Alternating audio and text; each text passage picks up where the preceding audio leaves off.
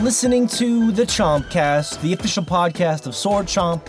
And remember, you can always go to swordchomp.com where you can access the many places our podcast is available for download, which is basically everywhere. Um, you can also support us on Patreon, www.patreon.com slash swordchomp. Um, you can Wait, what's that, Morgan? Take www.patreon.com slash swordchomp. Wait, we have a Patreon now? We we do indeed. It's Holy it's very shit. Exciting. It's very. Um, and I'm gonna tell. I'm actually in a little bit. I'm gonna tell them about our VIP page for the hardcore. I was gonna say the hardest of the hardcore, but um, we'll get to that in a second. Thank you, Shay. Uh, Kindred show today. Topic of the show is how video games have used basically like family relationships in interesting ways. Um, and this is of course inspired by God of War, um, which is you know there's a relationship between a father and his son at the forefront of that game more than anything.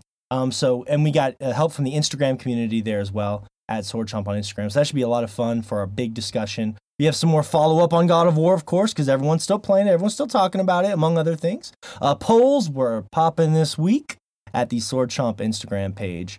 Um, I gotta slip the word popping in there when I can, Shay. I see him dancing on the webcam. Um, results Yeah. for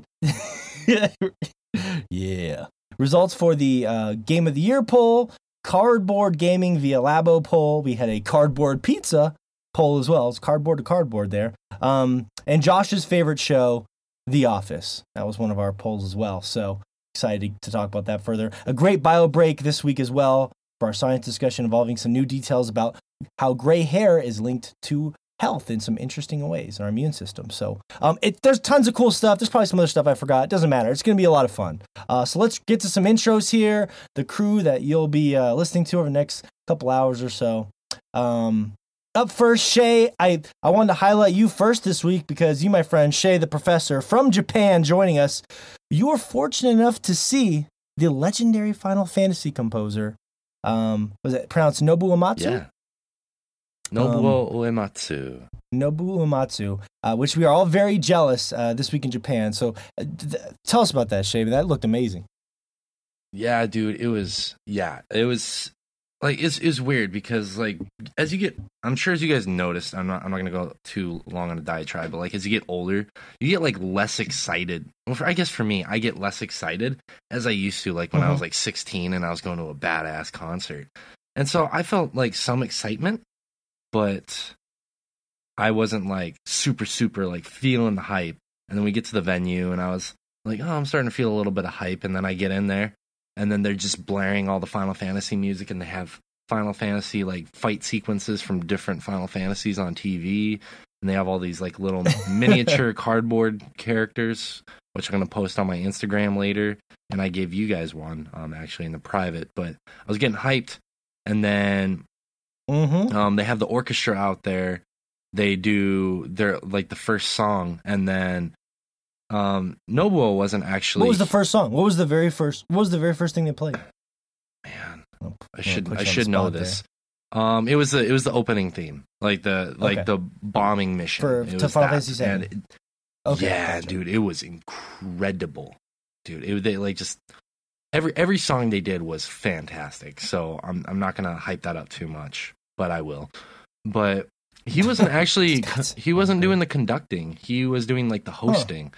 Um, Oh, interesting. Okay. so there was another conductor, and the conductor was super good. he was animated; it was good. But like Nobuo was doing like some banter, like trying to basically sell some merch, tell some history, and like do like the transition. He was like stuff. a host. Yeah, He was, yeah, but then yeah. he actually he did play a few songs. He he did he actually did this like to the they did the Moogle theme, and he actually did some dancing with two of the other hosts, and it was really cool to see him Oh, do some dancing. great.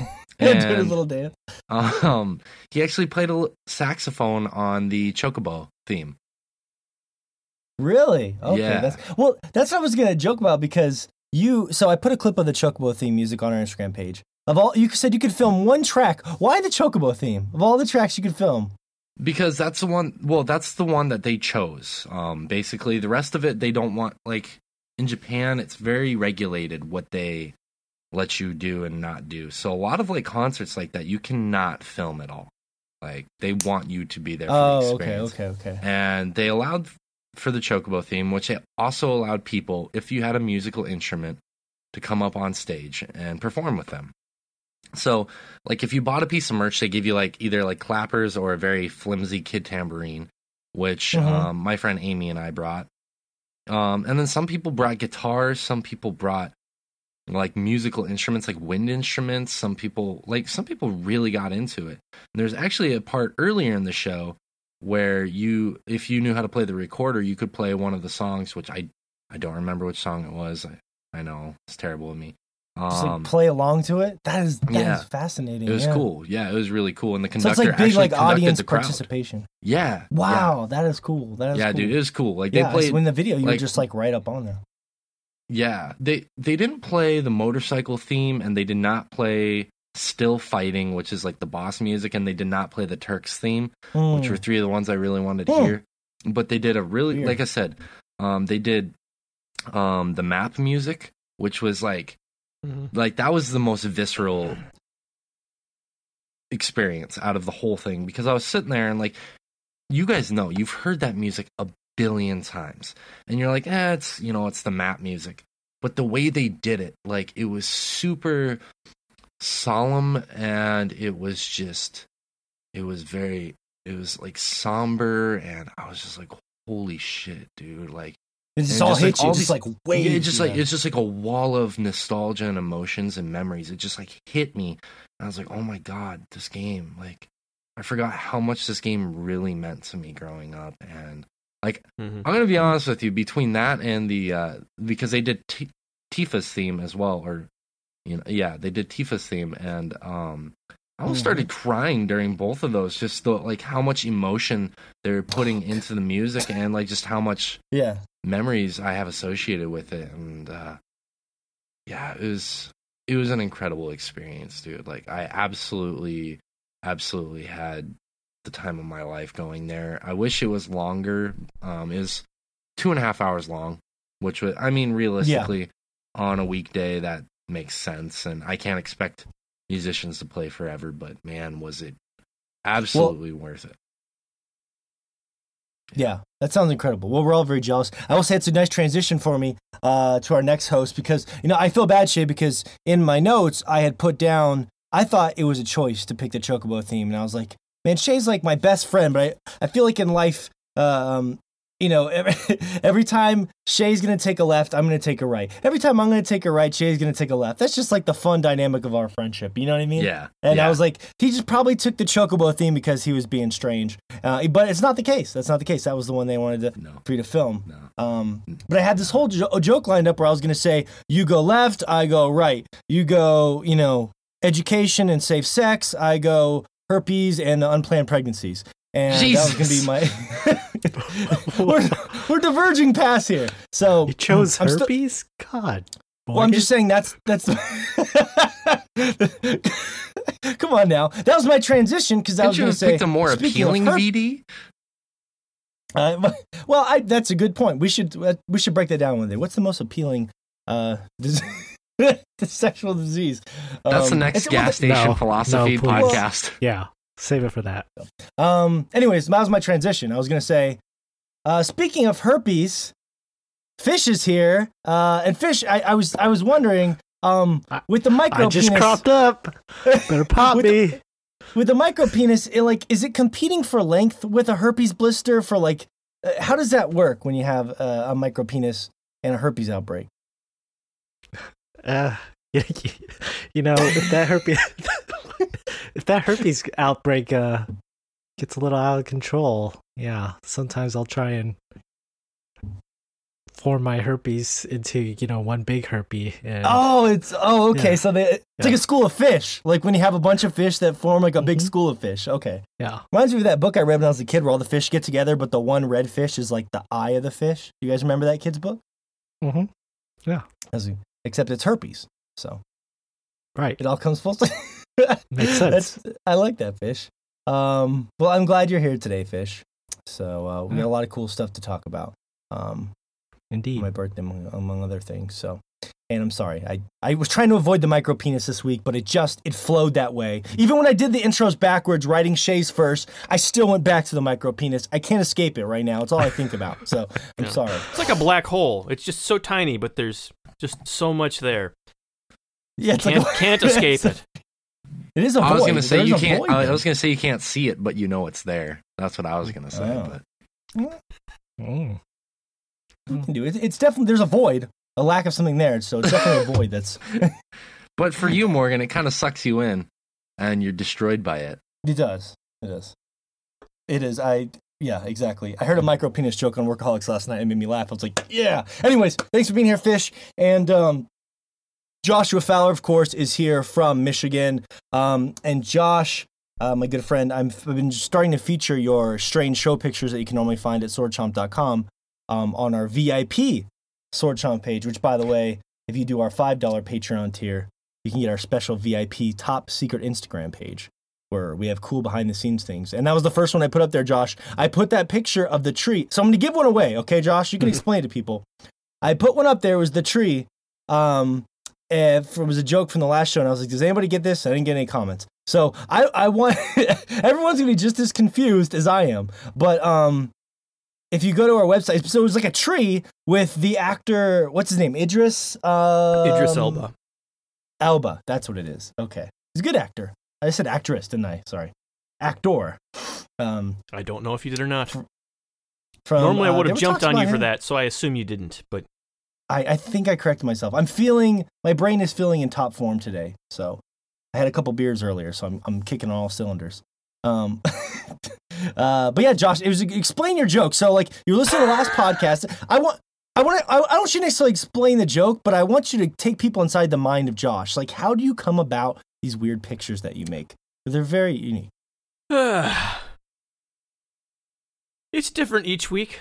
Uh, this one Mhm. specifically came about because you were having a really hard time pronouncing Yggdrasil, and What Just- I said Yggdrasil? I don't you, know. you well you, you kept you kept missing Yggdrasil. G's. There was there was never a G It's- in that word It's when you said word. it, so I kept hearing Yggdrasil, and Mm, okay. yeah, Vagisil. Uh, it take, we take it right back, right back to the Mhm. herpes. Can I get some of that Um, Vagisil? yes. can God we damn send it. some of the fish? Um, we need Sword Chomp brand Vagisil. Um, really, we should get into that game no, we don't. for fish. No, we don't. everything, just sell some everything. cranberry juice. microcoms. Oh, there you go. Josh is a yeah, he's the old fashioned method. Yeah. Um, but yeah, what I, there's a lot of cool pictures. Every week I'm going to put those up there. You can see them at swordchomp.com, but maybe we can, you, if you want to guess, and we could talk about maybe the meaning of them every week on the private VIP page. It's an inside joke. But if you want to be in there, then maybe we'll let people in on the inside joke just to see how Josh's weird ass mind works. It's a terrifying thing. The less you understand, the better. But oh well, that's just the way it's going to go. Um, Mhm. Anyway, glad you're here, Josh. I, of course, am Morgan from Montana. And this is a lengthy intro because um, I'm mostly doing follow up today. It's my birthday today, which is kind of cool. Of course, you guys know. Happy probably gonna birthday! Oh, thank you. Thank you, Fish. and go fuck yourself. Yeah, thank you, Shay. That's about right. Um, I'm just kidding. Happy birthday, buddy. It's funny because the way you guys are set up on my webcam screen, Fish is like the kind gentleman to my right. Shay is like the guy who's always heckling me on the left, and Josh is in the middle, sort of like the uh, neutral but disappointed demon in my three demon tier. Like if you guys were all sitting, like Fish is on one shoulder, Shay's on the other shoulder, and then Josh is just like right in front of me, staring at me. Because Or, you know, it's- fish has Jesus abs. Mm. Yeah. Well, there you go. The nice Yeah, thing about that though is with the weather's finally finally starting to warm up, a nice three demon salad is is it really hits the spot. When the weather gets that warm. That sounds tasty. hmm San Oni. demon- hmm Yum. San Oni. I like that. Three demon salad. That's gonna be. I'm trying to remember all the weird things that come up on that. Um, all right, fish backed away, so I think we jumped in front of the thing he was gonna say. So he's like, "Fuck it, I'm out." we we gonna follow up on that fish, or are we good? Oh no, I just want some three demon salad now. Uh, okay, gotcha, gotcha. Um, but anyways, so it was a fun day. I wanted to say this briefly. I'll do this as briefly as I can to give a shout out to my incredible fiance. I woke up this morning and she literally got me out of bed, and um, she had placed a bunch of Taco Bell breakfast, which I know is probably vile to most people out there, but I love it. And she, she, I, I sent you guys a picture of this, but she had put like the little candles for 32 in the Taco Bell breakfast, and she had like a Pokemon um like birthday table cover for like children that you'd go buy for like a kid's birthday party. And she had it out there. She had pokemon happy birthday banners all over the the i'll, I'll put this all up on the vip instagram. There we go. I'm gonna put it on there. That's um, awesome. it was it was so adorable. And then of course she gave me some presents.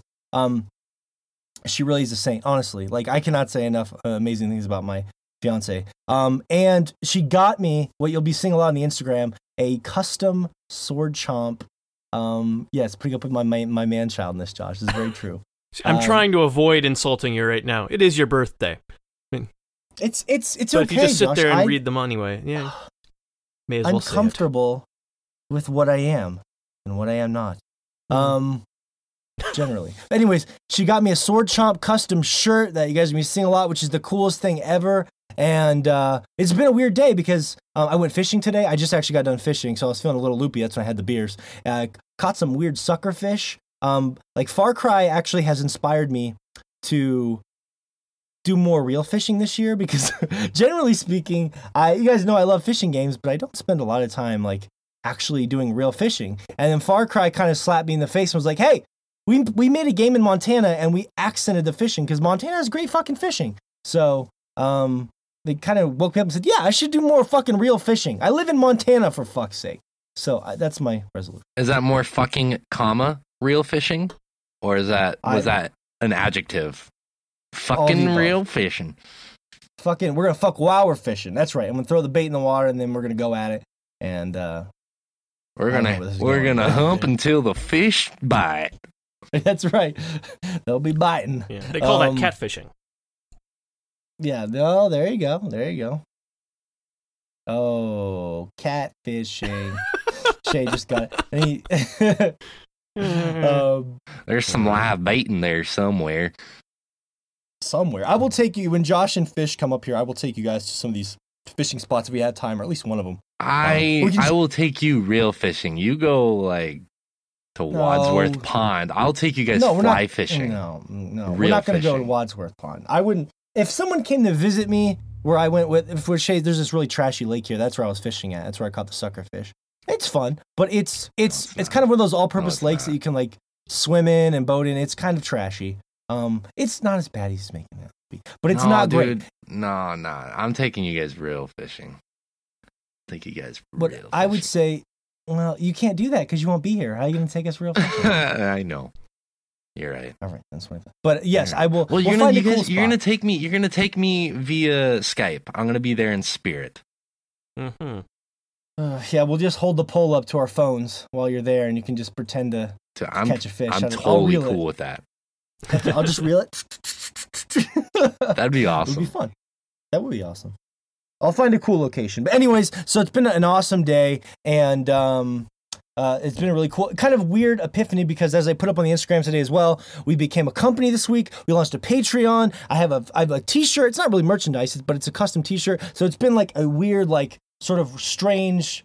I hate to use the word trippy because it's kind of overdone. Trippy, but it's just been a really trippy uh, couple days for sure. So um, that's a cool thing. And that's what age and growing is all about reflection. So that's the end of my gas station philosophy rant. Um, moving on to the topic of the show. Um, Josh just called me a valley girl with a beard. Josh, just say these things out loud. I'm just gonna say them from now on for you. I'm I try gonna save the really every- horrific ones for chat. All right, I'm a valley I- girl with a beard. I I didn't want that picture in everyone's minds because it's already ruining my own.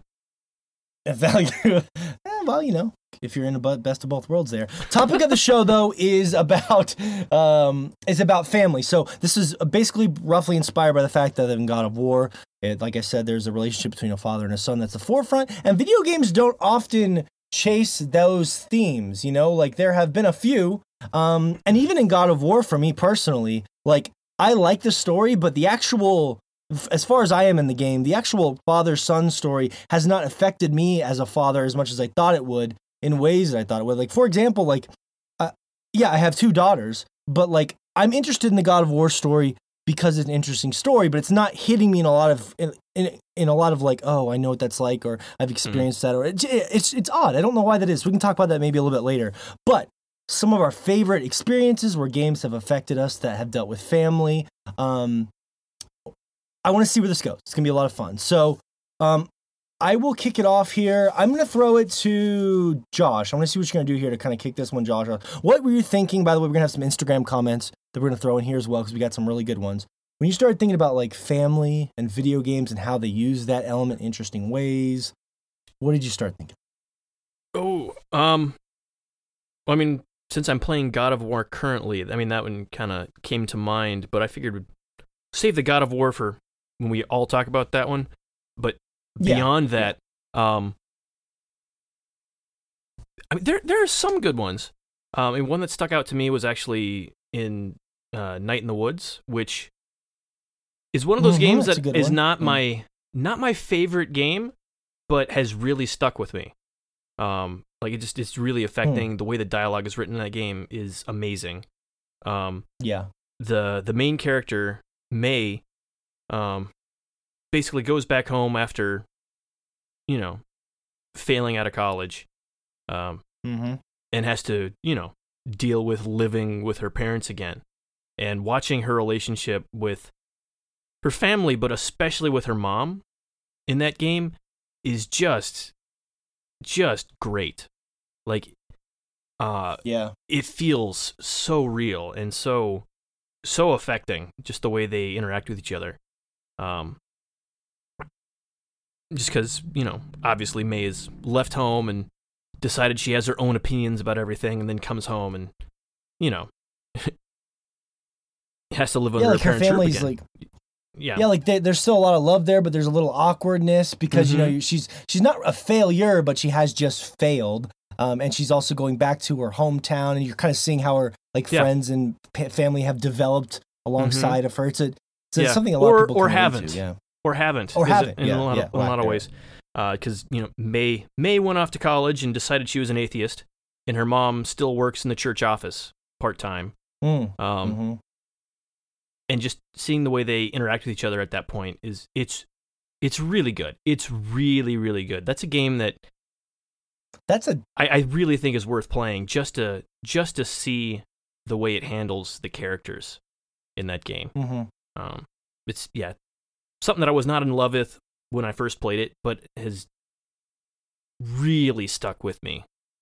Really stuck with yeah. me. Yeah, I'd like I want to give another chance because I liked the story. The only the reason Mhm. it lost me is because there really wasn't a game. There's really no game attached to it. yeah, it's, there's just bits uh, and pieces here and there, but it's mostly just Mini games, just narrative. Yeah, yeah, Yeah. yeah. And that's uh, that was kind of tough for me when I the couple days I played it. But yeah, they do a great job. I'm surprised most people didn't mention that on the Instagram because that Mhm. one was huge. Because you, you have to get used to the fact that the people in the town are like animals, like cats and stuff. But I mean, that's just the art style. That's just the art direction is. Yeah. Um. So once you accept that, you're fine. Um. But yeah, yeah, that's a that's a good one, Josh. Yeah, that is a, a good example of dealing with family and a, new, a recent one too that connected with a lot of people. Um. What about you, Fish? Like when you started thinking about family and like memorable examples to you or hmm that worked? Or doesn't, what are you Um, thinking? Yeah, the most recent one that really stuck out to me was um uh what remains of Edith Finch.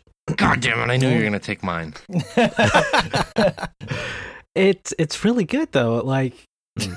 it's all about, you know, this family's curse, but Yeah. it goes into so much depth into uh giving all these different family members a personality and um you uh, just hearing their stories um while you don't necessarily play them at certain times other times you do um uh, each family member just feels like a real person and um they, they go into depth of uh just pushing you towards like how the relationship is with other family members. Um or maybe an interesting person. I don't know if they all feel real because some of them are pretty fucking out there, but yeah very Yeah. eclectic and unique and like fleshed out for sure. hmm Definitely, yeah, and it's a it's a big family that um, is essentially on that family tree. Um, Yeah. It's a family tree. I mean, th- there's no map. The map in that game, or the, what you pull up, is basically just a family tree. It's that's all it is. Mhm. It's basically a Mhm. giant family tree. so that that's a good one. There's no more family game than that, technically, if you think about it. So Technically, yes. It's not very much of a family game, I would say, but I mean, because there's so much tragedy in it, it's, yeah, it's don't just play very with your kids. sad. don't play with your kids.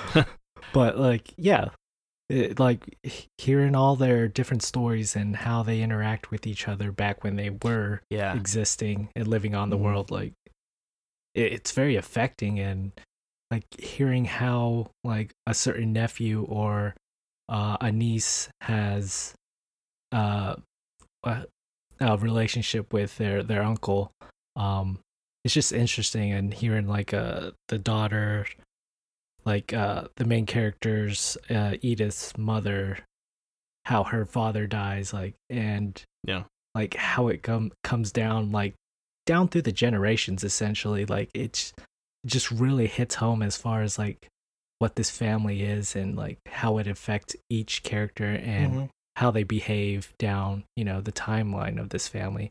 And yeah, that really stuck out to me. It's just like you really in that game, like they really flesh out this whole family tree and they they use all those characters in that family to kind of create a, a a cohesive story that they were telling in that game. Yeah. Yeah, that's a good one. That's a really good. And they use the gameplay in interesting Yes. ways, I guess, or the structure of the game is built around every section of the house being a member of the family. So they're Yeah. they're using it in an interesting gameplay dynamic as well. Um, Mhm. Uh, what about you, Shane? Now that Fish stole your answer, now you got to scramble here. Yeah, I was I I had a backup, so um I think my favorite is Pokemon Red and Blue because like the main character never really knows that Professor Oak smashed his mom. And that's his dad. Damn it! Oh, I'm man. kidding, of course. Mhm. I, I never give a shit. Now, if they turn that into a storyline, that would be great. that would actually, be great, there but is it's in Pokemon. Gold and Silver. In Pokemon Gold and Silver, your dad actually now that you mentioned Shay, your dad is I think the first gym leader you have to go up against, or he's one. No, he's like the third or fourth gym leader, and uh, there's like this weird Something like dynamic there, which is kind of yeah, yeah.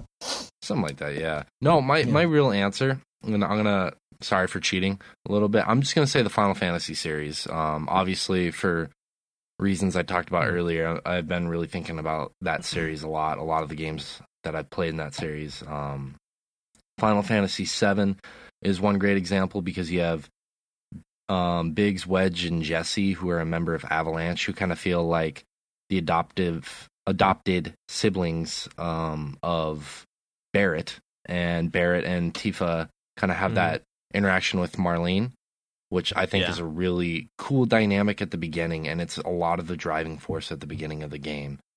Um, Final Fantasy VIII is another really great example because um, I, I think we're way past spoilers at this point. Uh, the whole orphanage scene where they're all they all grew up together, and on top of that, when you are watching the flashbacks um, with uh, his name's Laguna, if I remember correctly. It's yeah. been a while. Yeah, and that whole dynamic with um, Julia and the child. Um, Mhm. Final Fantasy X obviously is largely driven by family, as Tidus is always kind of in Braska's shadow. his dad. Yeah, and Yeah, yeah, just yeah, just a lot. A lot of that series obviously addresses so many different aspects of human. What's the human inter- interaction? I guess is the best way I can word Mhm. that. And family is one of the biggest driving factors in that game. And yeah, I I've always loved that dynamic because at Yeah, times it's the, lighthearted um, and at times it's just very um it's very real and it's very moving and at least from what we remember of it, because I know we played a lot of those games as a kid. But yeah, I would agree with you. The interesting thing about those games is I generally remember the character interactions and their and their storylines more than like the over because the overarching plot line in every Final Fantasy game is like a generic end of the world kind of a thing, right? But it's, the it's subplots. it's, it's within just so c- convoluted and then like it feels Yeah, like the yeah, family yeah, parts yeah. i agree I, yeah, I couldn't even explain it to you. Like I could experience it and enjoy it, but I was just like I couldn't explain why they were what was happening. right if someone asked you to ex- sit down and, and explain final fantasy 7 to them No. You're like, uh, well, Some- uh, Cloud, uh, he was uh, like a like a soldier, but he was not like like he was like a duplicate, and he was like fighting this guy who had mommy There's like a issues. Jenova, and there's a thing, and a, yeah.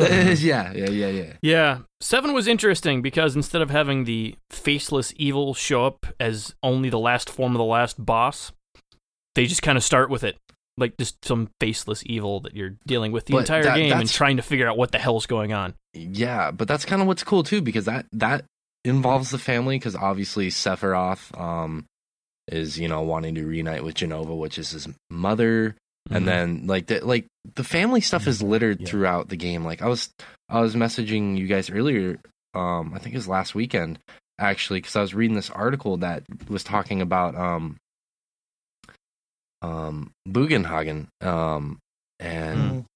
he, uh, basically that whole dynamic when you first get to Cosmo Canyon and Red 13, um, what you learn his name is Nanaki. Um, like he, he's thought this whole time that his father was like this traitor and just let the whole tribe die, and then you you know go you go through this whole kind of like meditative historical sequence of like killing all these members um, of the Gi clan to basically learn that oh wow, uh, his father actually died in battle and was turned to stone, you know, and it's just like this, like as a kid, I didn't realize how impactful that scene was, like that whole sequence, and then going back to play it um, as a senior in high school.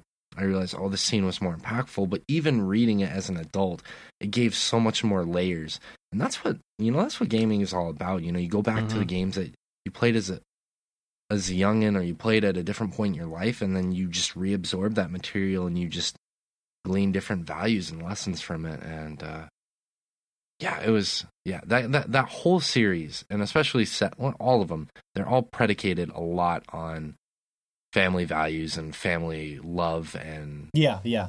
Yeah. Well, that's actually an interesting uh, segue because my actual my my weird sort of se- uh, choice was uh, not Final Fantasy 15, but I started thinking a lot about how brotherhoods to me are like a weird Mm. form of like family in a way. Um, a lot of games that touch on that I really like because I've always been fascinated, obviously, by that. I mean, what we do here is sort of like a brotherhood, and um, I've always been interested in that concept Now- because I think that games they haven't really done family in a lot of ways that are has really affected me at least yet. There are some examples like someone mentioned in the comments that I'll read here. Uh, Heavy Rain was was a good example. If you guys remember that, if I, regardless of how that game holds up, I mean, jason yeah, the opening scene in that game, the father is losing his child in a crowded mall, and like Well, I remember at the time I didn't The, even have the a- opening scene in that game, the father is brushing his teeth. Oh, that's right, that's right. it's absolute. uh, He's brushing his teeth. He's taking a shower. for some yeah. reason, they Hey, figured like- that would be I a like good intro. scene. I like that scene, Josh. That scene is still cool. It's very, it's classy, it's artistic. um, but no, yeah. So there, in the beginning of that game, there's a scene where you lose your kid in a mall. Your other kid gets kidnapped. I thought they did the family really well in Heavy Rain at the time, um, in a pretty effective way. And um, I, I, I guess uh, while I'm there, I might as well just read read the damn comment. Which, by the way, every Thursday at Sword Chomp on Instagram, if you leave a comment, we may read it on the show. Um, but Danny P518 said, Heavy Rain, Ethan, Jason, and Shaun. Just the devastation Ethan faces and the blame he puts on himself. Um, it's heavy. I assume it's a joke that he put that in there. Um, how one outcome can leave you watching a, a broken person who's essentially just a husk of a human being, like Fish, and one being the polar opposite. Another one that I'll remember still sits in me is Dom and Maria from Gears of War. See, he had me with Heavy Rain, lost me with Gears of War. He totally lost me with the Gears of War thing. Um, but that's fine. I'm not gonna bash that one. I just I couldn't get into the whole meathead thing in that game. I just could not. Uh, but That, that's surprising. Yeah, surprising me being a meathead. that you, right. Hmm. yeah, exactly. Mhm. I like how you're trying to say it so nicely. You're like, it's surprising Hmm. considering you're uh, uh one of those guys. Just say it, fish. Just fucking say it. Yeah, there's nothing wrong with glean like whatever you glean from any game is cool especially like Yeah. uh, Mm. you get some from gears Nothing of war cool it wasn't like Yeah, i don't think it was really any of our thing but i mean like it's a very popular series for a reason Yeah, yeah. Yeah, I, I I was just saying that in jest. Obviously, I respect everyone's opinion, but I'm just you know like to be honest and also have fun. Yeah. Anyways, but what I was Even gonna those say wrong why was- you show that you respect Yeah. it morgan Yeah. He respects all opinions. Even all those idiots who have wrong opinions. Look, look, I'm, whoa, whoa, I'm here to make whoa, the whoa. sh- There's I'm- no reason why you need to insult me like that, Josh. Hmm. um, but no, thank you for your comment, Danny. I agree with the heavy rain thing 100%. And look, I honestly, my, my goal is just to make the show entertaining and be honest, that's all I can promise you do. So thank you for that comment. I will say this when I was thinking about games like Final Fantasy 15, where it's like a brotherhood, right? They're not technically a family, but they almost become a family. And a lot of video games are like that. Like you go on a journey with people, and throughout the by the time you get to the end of the game you feel like a family. Um, and most rpgs are like that in a lot of ways. Like even in mass effect by the time i was done with with mass effect 2 i felt like that was a family that i had you know? And i think that video games do a great job of making you feel like you're in a family after you spend time and you get to know those characters in a lot of ways that you maybe wouldn't expect. Um, so that was just something i started thinking about. And um, I was trying to there's any other examples. Uh, but but the big one for me, yeah, Fantasy 15 was a good example. I mean, you're like fishing with your friends, you're cooking, hanging out together, and that just was like that'd be so cool. Like we all, if we all dropped in a uh, drop, we all jumped in a, a fancy car and traveled some crazy fantasy world together. Like that's that's a cool dream, and they grow together and become friends, and that transcends all through a lot of games in a lot of interesting ways. So anyways, um, I wanted to go through and read some comments with you guys here. We can respond to them. People left them on the page. I just read one as well. Um, but I will kick. I'll give you guys ti a second here to pull up the Instagram page and see if one tickles your fancy. Um, Villararde two zero nine two says definitely Joel and Ellie's relationship in The Last of Us. They started out not knowing each other. Um, to him treating her as a package that needed delivering. By the end of the story, he sees her like the daughter he's lost and can't make the sacrifice for the greater good. So that's a a good example. And the opening scene in The Last of Us, spoilers, Yeah. is heartbreaking. I mean, that's a old, that's that's a that's a tough scene. It really is. Yeah. I mean, that was one that hit me. I mean, he loses that actually hit me more than pretty much any almost any other family situation. Because if you haven't played the beginning of The Last of Us, you know, a his daughter. You guys okay with me just saying this? Are you comfortable with that? Yeah. I mean, you're spoiling the beginning of the game, but it's The what? first ten minutes of the game. Yeah. yeah, yeah. I think it's old um, enough at this point can that we can.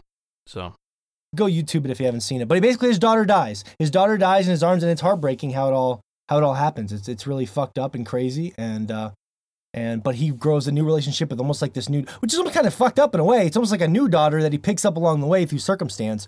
So there's a lot of interesting layers though. So great comment, uh, Josh. Do you see a comment on the Instagram page that you would like to? yes. Um, this one actually, another one, but since I decided to read the comment, I didn't mention it. Um, Messi Valoni says, currently playing Persona 5, Sojiro Sakura is quite lovely father figure. Grumpy on top, but inside having a heart of gold. Taking care of kids that are Mm, not just technically like even Josh. his, who would really bother. Mm, yeah, Yeah, and he he hit that that whole relationship between the main character and Sojiro is just just wonderful. Um just the way that's handled in Persona 5 is one of my favorite favorite relationships. Just seeing the dynamic there is just really really cool.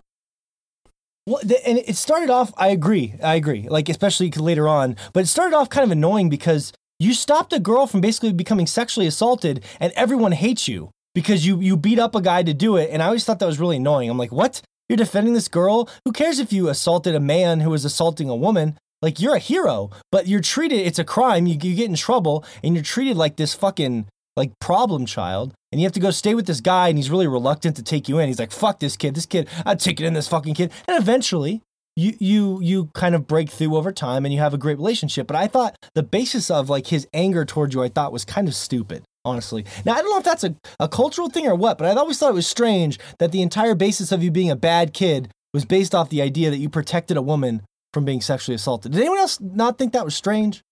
Well, I mean, sort of, but obviously, the whole story going on there is that the guy you stopped was a political figure. So no one, no one ever heard that you stopped him from doing something. You're just some little shit who beat up, you know, this political figure who you know, that's true. Got away that's true. Yeah, that that's So, well, that was I get, but that's the basis of what you learn eventually. But that's a Mhm. good point. That's a good point, Josh. Yeah.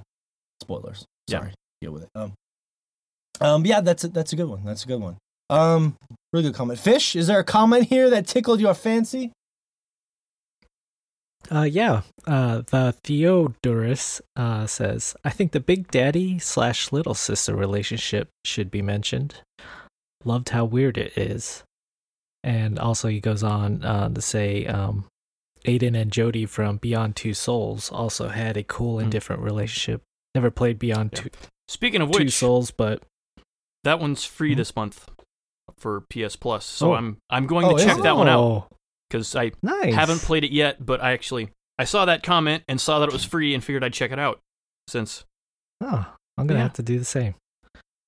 Yeah, but yeah, the the Bioshock uh, reference to the big daddies and little sisters, um, that is a very weird relationship. Um, it's almost like a symbiotic type of relationship because those little girls were essentially, you know, their their minds are so fragile that they, as they grow up, they're taught essentially to like harvest ADAM from these people and it's just like this weird like i don't know brainwashing that they received as a kid and then that's all they know is they walk up to a corpse and they pull out extract the ADAM and like it's a very gro- grotesque type of thing but like, these Mhm. big daddies have to you know protect them like a father figure almost um and those little sisters know to always go near a big daddy whenever troubles uh, brewing around you so yeah yeah it's a it's a very I mean, it's right there in the name, little sister, big daddy, but it's not really. It's not really family, but yeah not necessarily yeah in like a loose video game term, it is. It's. Mhm. but it's It it, is, still yeah. it still falls in this discussion because it is kind of playing on the fence of the themes. Mhm. And that's a good one. What about you, Shay? Comment here you want to read for us? Um, basically, you took all the ones that I knew anything about, so I don't have any to really read because I don't. So I'm gonna take Okay. DK, DK Gerbils, where he just put a crying face Okay. from laughing at Oh, your that's good. your video. There's- Okay. Well, then, good call. Good call. Yeah, no, Well, really, two seriously though, the that only two I thought knew were- anything about was Yeah. was um the the Heavy Rain one because we all played that game. It was a great game, and then the Nathan Drake and Elena one were the only ones I really knew anything about. Yeah. And, well, yeah, and Gil Beezy Yeah. Skid's comment about Nathan Drake and Elena was interesting because Yeah, for sure. um uh like like you were saying, the fourth game really drove it home. Yeah, Um and that so well. and and that's true. Yeah, because you know the brother came, which at first I was, I know I didn't like the brother character that much. The fact that they were able to introduce a brother in the fourth game and still make that work, is Yeah. pretty impressive. yeah, yeah, Um, exactly.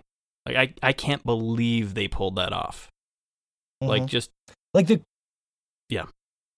The crux of that story is based on sort of the guilt you can feel with family that I think is very relatable, which is mhm. you know whether and this is not a new theme to games, but just the basic idea of you know you owe something to this person because they're family and you went through a lot as a kid, but they come out of nowhere and they're causing problems in your life, but you still feel like you owe them something because they're your family and you love them and they're going to destroy your life in the process, but you have to do it. Mm-hmm. So, and uh, from a gameplay perspective, they did some interesting things with that too, because you'd be traveling around with your brother, like in those gameplay sections, and he would just be that, you know, the, the natural dialogue and the chatter. So, Yeah. like, it really enhanced the relationship. It felt natural, like two brother, like even the, the flashback sequences where you guys were playing kids were Yeah. really cool as well. So, I was I, I tried to think of more interesting ways that the games used it from like a gameplay perspective or a narrative, much like God of War's doing and you know Uncharted did to a degree. And so so we're kind of touching on that. Um, uh, but it's tough. It, it really is. Um, sorry, Fish. What are you showing us on the Fish is showing us something weird on the webcam. He distracted me. I think he's trying Um, to take a picture. Oh, no it was i was just seeing a reflection of you guys and you guys just got Oh sidetracked god. by your own reflection you don't it's like a, it's, it's like a Fish small saw something play- shiny and had to play with it. yeah. Yes, thank you, thank you, Fish. Thank you for that input. Um, the very last one I think is a good way to send this off would be um, Kaz Ground. This is an interesting one that I didn't play, but I heard a lot about. Um, Kazgur one M3 said, "Man, I was going to mention Joel Nelly, but someone already did, so I'll go with the Dragon Cancer. Holy shit! If you are a parent, this one will make you appreciate them um, a whole lot. more. The narrative about uh, parent loss of their child will definitely give you the feels. And Gone Home. Um, Mm. If you have an L- LBGT relative or sibling, you may not realize how hard it is for them to come out. The slice of narrative in this game uh, that about the internal struggles. Wait, which game had the um the LBGT? Was that Gone Home? Yeah, yeah, that game I was. never played that. Oh, Oh, spoilers! how did you miss out on No, that one? Spoilers! Yeah. I'm just kidding. well, I, that's pretty early on. You learn that about your okay, okay. your sister who hadn't graduated and left home yet when you. So anyway, um, yeah, Okay, the okay. family dynamics in that game are really cool. Like it's, um, they kind of add a rationale behind the whole conceit of reading everything about everyone in Yes. games like you always do. You're you're coming home after being gone for a while and no one's there. So you're, you know, seeing just checking out your own house, you know, seeing what everyone's been up to and everything. Um Yeah. and the way that's handled is really cool. The way you learn about, you know, your family and it's interesting because a lot of it's stuff you should already know as as a character, but as a player you don't, um, because it's you know Mhm. it's stuff you were there for, um. But because of that, you kind of get to form your own opinions about it instead of, you know, just kind of having opinions forced on you by playing this character. It's it's done really well really well. Um, Yeah. I I have heard that sentiment as well. It sounds interesting. I yeah, it's just definitely worth playing. It's excuses to try only to find time only a couple Yeah. hours to go through. a couple hours. Okay. Yeah, well, I mean, if you're one of the dinguses who like to complain about walking simulators, you can find the control points to be able to progress through the score- story and get through in about 15 minutes.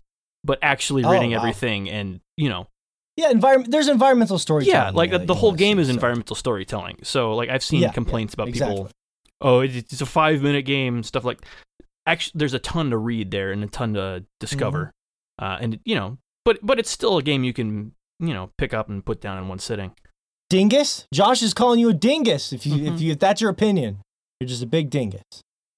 Whatever a dingus is. Sounds You're a big penis if you don't agree. Woo! Uh, Hey, I'll take big penis any way I can get it. All right. So, anyways, um, on that note, uh, thank you for everyone chiming in on this conversation. Uh, remember, every Thursday at Sword Chomp on the Instagram page, uh, we will have a new topic of the week: family. Most games, you know, play 40 hours with a little group or a party or whatever, you're gonna feel like you're a family, and that's a cool thing. But how they've hit on it, we've all mentioned a lot of interesting ways. And God of War is what inspired this, and we've been playing more God of War. Some of us more than others. I think Shay and Josh are falling on the spectrum of playing a lot more than me and Fish. I know Fish probably hasn't even touched it uh, since the last time we talked, and I played uh, for about three more hours. I Oh, keep on I falling Oh, you did? in Oh, okay. love with you. I never lost someone. You guys left Enjoy that edit, there. Josh. I don't even like that song, and you made me look like a fool. Um, what do you, wait, Fish? Did you? When did you play it? Um, I played a couple more times, but yeah, I ended up uh getting to the dragon, I guess. Got to the dragon. Okay, good, good. Got past that, and I think the game opens up one more time as the lake kind of Yes, drains more, yes. and then it Mhm. opens up more of that open world side quest type Yep. of stuff. And um, uh, I didn't, I didn't think it was gonna go that type of direction in God of War, where like you keep going back to this hub world that Mhm. constantly evolves as you Yeah. progress through the story. Um, smart. It's which smart. is yeah, it's it's very weird, like what they do, but like it. Yeah, Fish said it's weird. You said it's smart. How about that? Yeah. it well, uh, it's, it's crazy. It's crazy because what they had to do is they had to clear all the tears out of the lake that I cried. The the tears of joy playing that game because it's so great.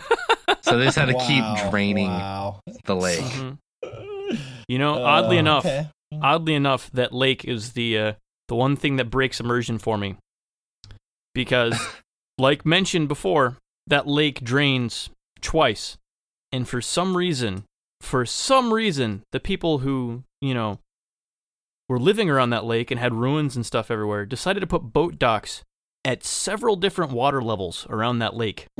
just just in case just in case the lake Isn't decided that- to drastically That is drastically that is change its volume. Yeah. I think I think that just says something about the ice age, you know what I'm saying? And like how glaciers have melted and that filled up and then more people started using the fresh water and there's just not enough fresh water in these lakes anymore and it's going to be a huge issue in the next 50 years because of climate change. Well, And- what what happened was it was probably reversed, Josh. They built them as it was lower, and then every time it rose, they had to build a new dock. See what I'm saying? Uh-huh. So that's my only theory that I got. Okay. Ice So Age. so the immersion breaking is has more to do with the snake deciding to get back out of the water at See, very precise Um, levels. Immersion. I don't know. I don't ever really deal with a lot of immersion break. Like I don't really feel a lot of immersion. The whole thing when is I a play joke, games. but yeah, I just- I know. I know. I know. I, I, know, I I'm agree just- though. That was you got actually It's that was very convenient. Very It was, convenient. it was a where thought those, I had. I was like, man, these guys had the foresight to build these docks at multiple sea levels. Mhm. Very, very, or I guess lake levels. But Yeah. yeah, very, very, very smart of them. So you're really that high on this game, Shay? Huh? Sounds like you are falling in line with the masses of God of War lovers. I am, there. yeah, dude. Like, I actually got into an argument with a friend because, like, I told him I was like telling other people to play this game, and he's like, "You're not a real fan because you only played the first one and you skipped two and three. And I was like, Well, he's telling the truth. Well, I was like, whoa, man. I was like, I can like different entries. And like, we got into a big argument about it. But, um, yeah, I actually Yeah. absolutely love this game. Um, at, at first, I was like, oh, this is a beautiful game. It's kind of fun. And then all the side missions started opening up. And that's really where I've started falling in love with the game. And like, Mhm. the story is, don't get me wrong, the story is great. The story is phenomenal. Uh, it's like we've already talked about. but Um, it's Uh-huh. like it's great, great actors, uh, voice actors. For me, it's well paced. I understand for some other people that it's not. The pacing isn't as desirable, but for me, when like when the side missions started opening up, is when it really got interesting because as you're traveling along in, on that lake, they have like these different dynamics. Like, for example, um, when it's just Kratos and uh, boy, uh, he asks Kratos to start telling him some like stories, and they're like all these stories that we've heard so many times, but they're told through Kratos's eyes, and like they're all these fables, and it's just hilarious how they're told because like he tells it very deadpan, and uh, um, Atreus, will, in the hair. yeah, and Atreus will be like, Yeah. "That's it." And Kratos is like, Story "Yeah." sucks, he's like, "You Yeah, don't really know oh, how to tell he'll a tell story the very well, stories, do but- you?" He'll only tell the moral of the story. Right. Like he'll, he'll skip he'll skip everything that kind of keeps you interested in these fables and everything along the way, and then just Right. just exactly. just give the lesson. Like there was a Yeah. tortoise and a hare, and they were having a race, and the hare was a jackass who was too confident in himself, and he lost. like that's that's the way he'll Yeah. tell the story. Yep. Well, Yep. That, that's the weird thing about what they're doing with him in this game is they're they're actually they want you to laugh at Kratos in a lot of ways, but Mhm. not because he's funny, but because he's so lame. It's a strange tactic to to take to his character. Like, I yeah, wouldn't Kratos lame, is kind of lame. like deadpan. He's so deadpan. Well, but I mean, his personality's one note, one note. So he's just like, oh, this is how I feel. This is how it Uh, is. and I disagree with Uh. you there because it should like remember at the beginning of the game when he's trying to reach out to his son because he wants to show that he cares. Like on the Mhm. surface, he's one note, and I think that's what you're saying, and I agree with Yeah. you. But there's a lot of layer there, and it's and they've been building in the up. last three games, he was. Yeah. Yeah, he's more of yeah, he has more layers now, but I still feel like there are a lot of layers that are still very close to that. But I, I don't. It's not necessarily a criticism unless you just don't like it. It's just interesting that they want you to laugh. Like that joke you're saying is based on the fact that he sucks at telling a story because he's just this is how I think and this is the way I am. This is how I tell people. th-" You know, like they kind of want you to laugh at his his lameness. That's all I mean. Well, but yeah, it's it's like that's that's a part of the game though, and that's what's making this game so great is you're seeing the evolution of this character that for three games was such a one note character, and it's happening at a slow pace, which is why I understand for some people the pacing of this Mhm. game is not the most it's rocky. But Mhm. it, it and for you, yeah, but for me, it's like you see that slow evolution, and I think that's very lifelike. That's that's a real world experience. People Well- don't. I, I mean, like there are jarring experiences, like his wife Faye dying, and that's like at the beginning of the game, and as you realize, people handle that differently, and I feel like that is that gives credence to Kratos's rough, gruff, tough. Yeah. exterior. Well, But you don't. Go ahead, Josh. Go ahead, Josh. I know Well, I you want mean- to jump in there. they can't rush it at this point because this is the fourth game. If they rush his character development, especially, people are just going to completely. No one's going to buy it because he's been, you know, like like we mentioned before, he's just this one note character, just so Yeah, yeah, full of too rage for so long that he's going to have to slowly change at this point. They can't just have him turn around and be Right. dad of the year all of a sudden. No one's going to buy Mhm. that. Um, No, I'm not. Robin So- Williams is dad of the year, obviously. hmm Um, yeah. That was a really dumb. You better movie, no one's ever heard watch the shit No one else gets that Robin reference. was. That I was a good Hey, movie. hey, I'm not, no, it was a movie. Yeah, yeah, it was a movie. That was a Yeah, good yeah, movie. yeah, I get that. Yeah. It was a good I, movie. I'm not saying it was bad. I don't. I just don't. Jesus Christ. Yeah, don't talk shit on him. Uh, I can see Fish get ready to jump in there too. So, so I mean, but we're I'm talking not necessarily the pacing of his character, but I think the criticism is the pacing of the game. But that's a subjective thing too Well, as well. Um, Slightly. I mean, I have a, I have a pacing criticism, and it it's, it's in the same vein as well because Kratos' evolution goes so slowly through the whole game. Um, whereas your son. Oh my goodness. Uh, I'm gonna try to avoid spoilers with this. Um, yeah, please do.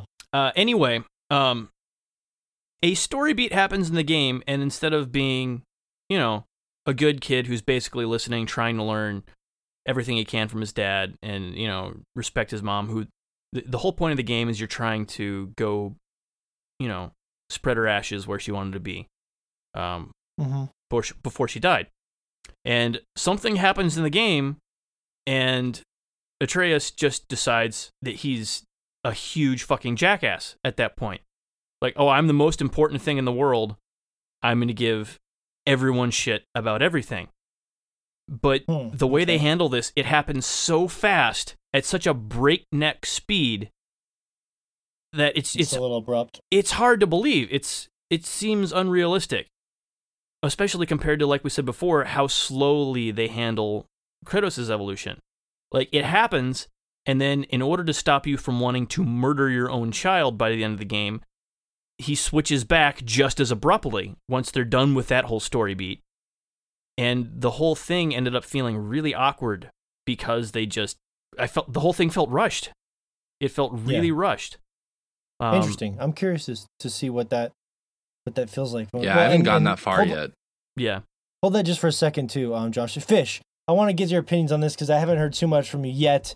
Um, you did get to the dragon, which is exactly where I stopped too. I stopped just a little bit after the dragon, so we're all we've all gotten to the dragon. so that's a nice barometer for us. Um, just because I've been busy with a lot of Sword Chomp stuff. But how how you feel? Like last time I talked to you this week, you said you you thought it was a really great game, but you haven't like felt like a strong, you know, pull for it yet, or I I don't know. How you feeling about it? Yeah, yeah. I, I, I don't know. It's like, I, I mean, they changed up how exactly the structure of God of War is by you know open giving you an open world, giving you a hub world, having loot in the game, um, different skills that um, create you can equip to your axe, um, and having a companion with you. Like, there's a lot of changes in the God of War series that all of which makes sense to put into this game to make bring it up to par with um, current games that are coming out, uh, more appealing to like the masses. But it, it's just that it, it feels like it's something that's trying to appeal to a wider range of people. So it's a little Um, safe. You'd say maybe it's a little safe, trying to appeal to a broader audience. Doesn't mean it's a, yeah, a not it's an indictment of quality, but it's like a combination of a lot of popular games, in a way, right? You have Mm-hmm. the third person perspective. Josh is making a face. You have sort of the lootish elements. It's the Mhm. the Yeah. Is that what you're trying to say? Like it's more it feels like more of a combination of a lot of modern gaming tropes. It, it it does, and like all that stuff is fine in the game, but like it just doesn't feel like a very unique game to me other than it the appeal to this game to me is Kratos and how he is in older age and I'm enjoying that. Would you be as of- fascinated by that if you did not know who Kratos was? If you had never played the other God of War games, like you played the first three God of War games like I did. Mhm. If you never played those, would the appeal of seeing how gruff Kratos is now be as interesting, or would he just be a gruff guy? Uh, if- yeah, he would just be portrayed as like a gruff guy and Yeah. you wouldn't know understand like But that's why fascinating, right? Like the reason Yeah. that th- this game is interesting on that level is because of how ridiculous of a character he was in an back in the old trilogy. That's that's an interesting connotation or context to bring into the game. Like Shay Mhm. doesn't really have that to a degree, and he's still enjoying it. So it doesn't mean you have to. Shay's a good example of someone who hasn't. But I think that's interesting just from a like a, a, a gaming philosophy standpoint. That that makes it more interesting for us. Yeah, well, yeah, they they have his son, of course, which adds a whole dynamic t- and helps, you know, kind of develop Kratos' character alongside with, you know, a father-son relationship. Um and that is interesting to me. It's just it's just that it feels It's because like, it's Kratos. That's interesting. It's Kratos. yeah, it it's that that that is what is interesting about it, but And who was also the Kratos?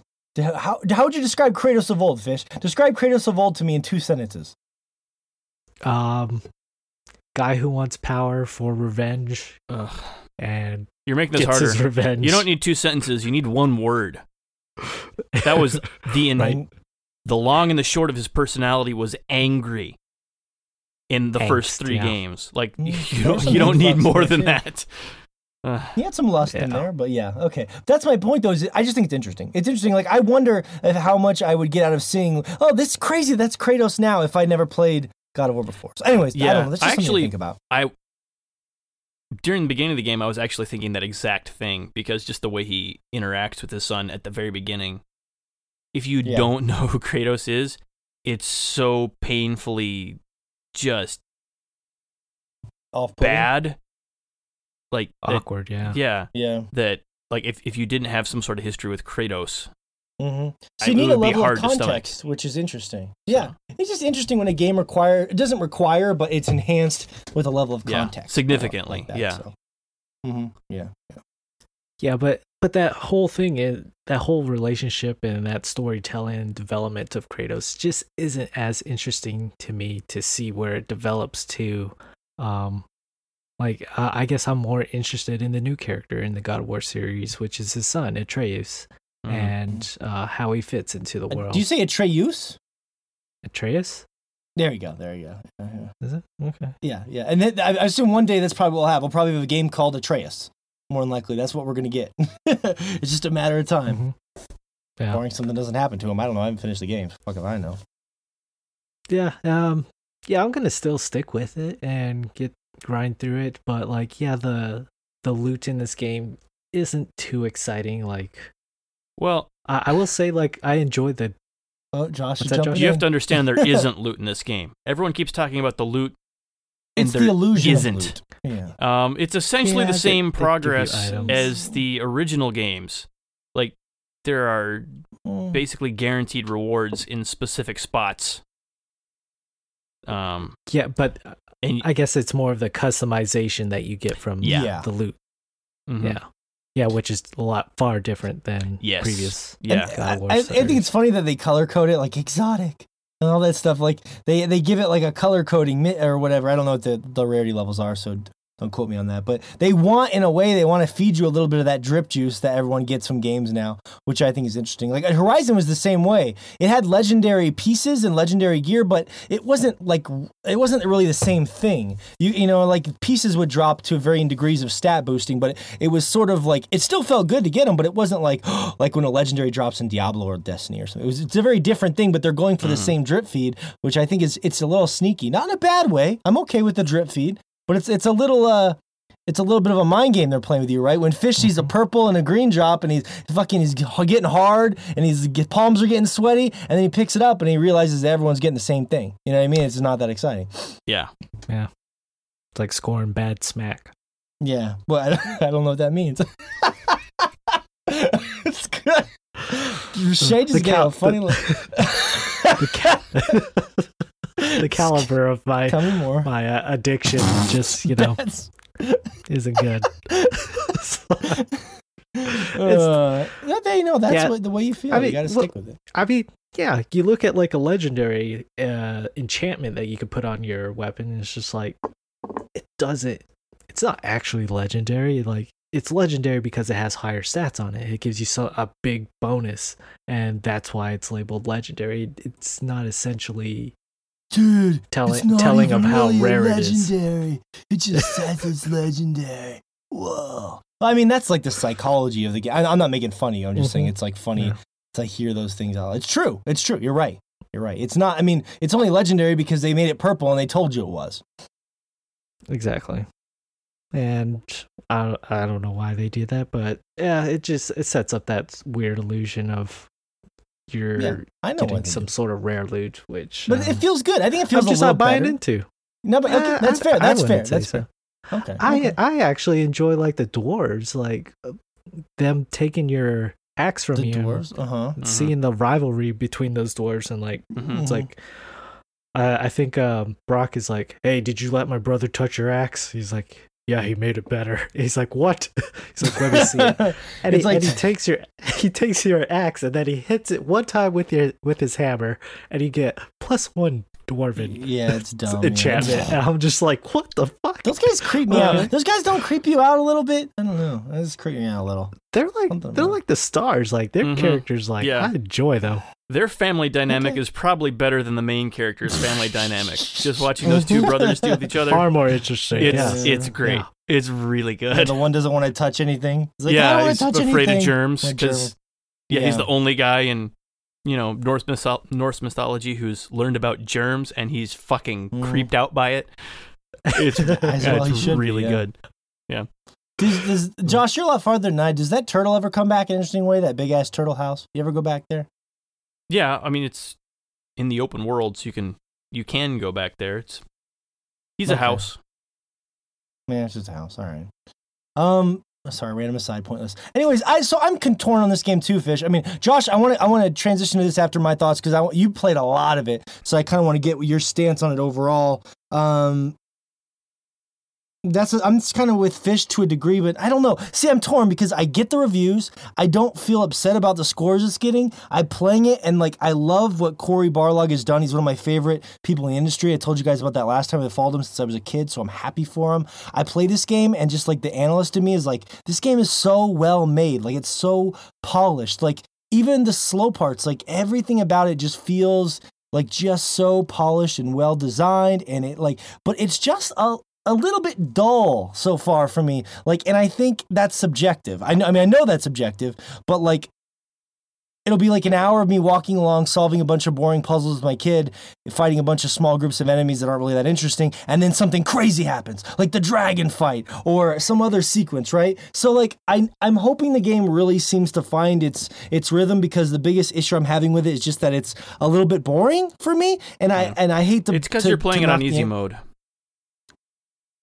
Well maybe. I mean the combat That's isn't it. well the combat doesn't feel too easy for me though. It feels fine. I mean, I'll just Okay. be honest with you.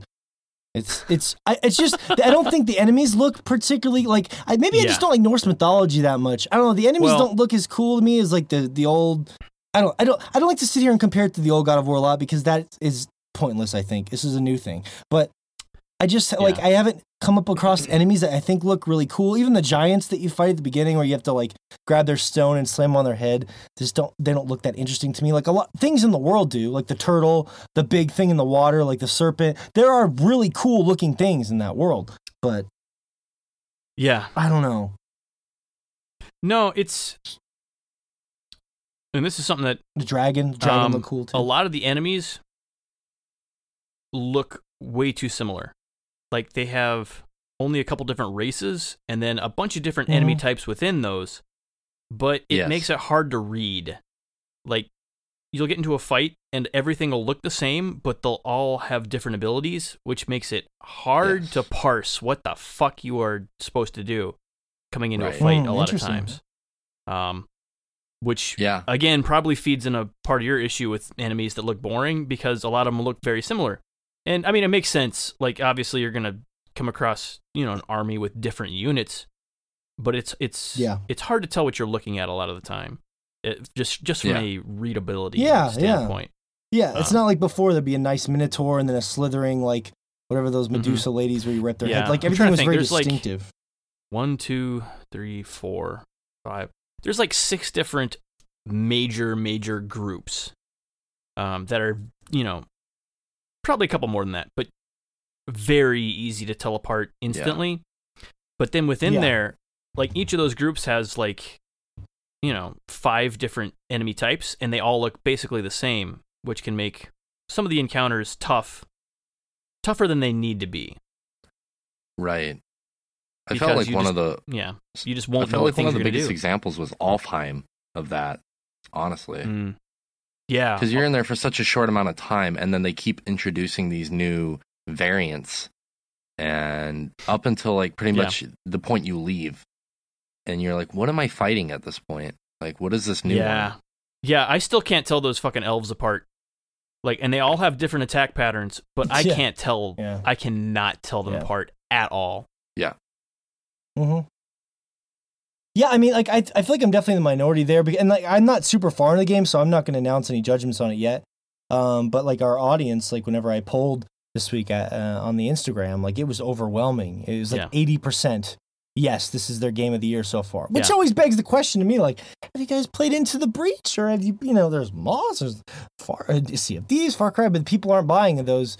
As you know, this Mhm. is the safe game of the year pick, which is fine, kind of like I- Zelda last year, I think. I, I do and I don't agree with that. I mean, like, yeah, it's safe because it's a AAA title. It's a big budget title. Obviously, they you're hitting all like the the right notes for people, but I think it's also well deserved because they took like a franchise or an IP, whatever you want to call it, that basically was almost one note, like just like the character itself, where it's you go in, you take the rage and you just kill the biggest thing that you can possibly kill and the most badass Mhm. thing you can possibly kill.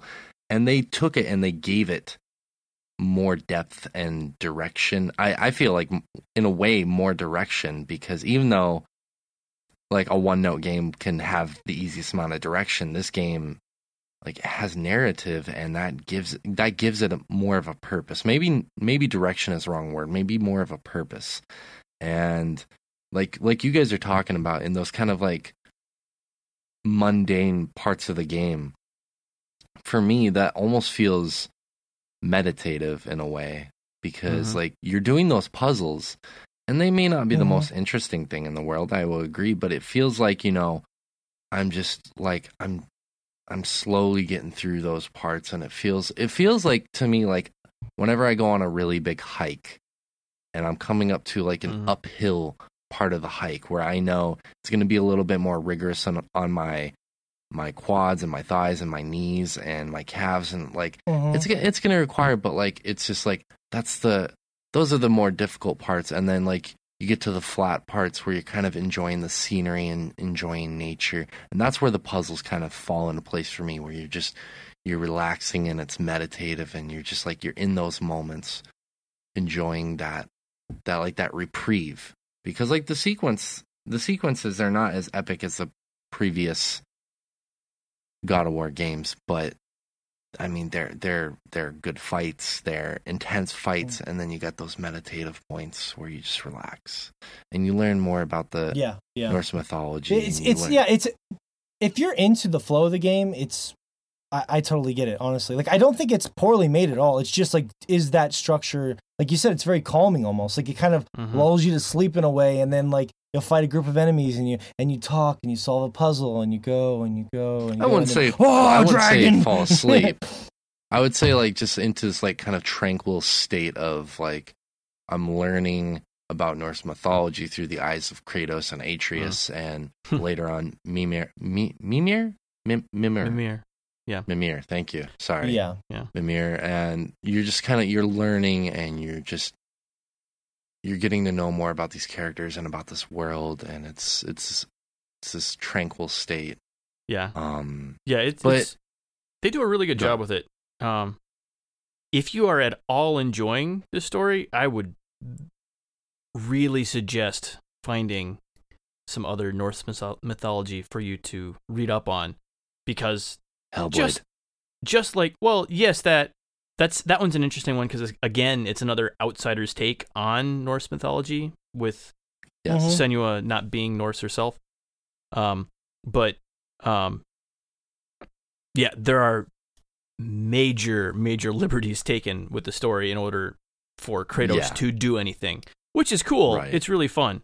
Um, but a lot of it, like if if you're enjoying it, it's it'd be really cool to, you know, go read up on where all these all these things Yeah. are coming from.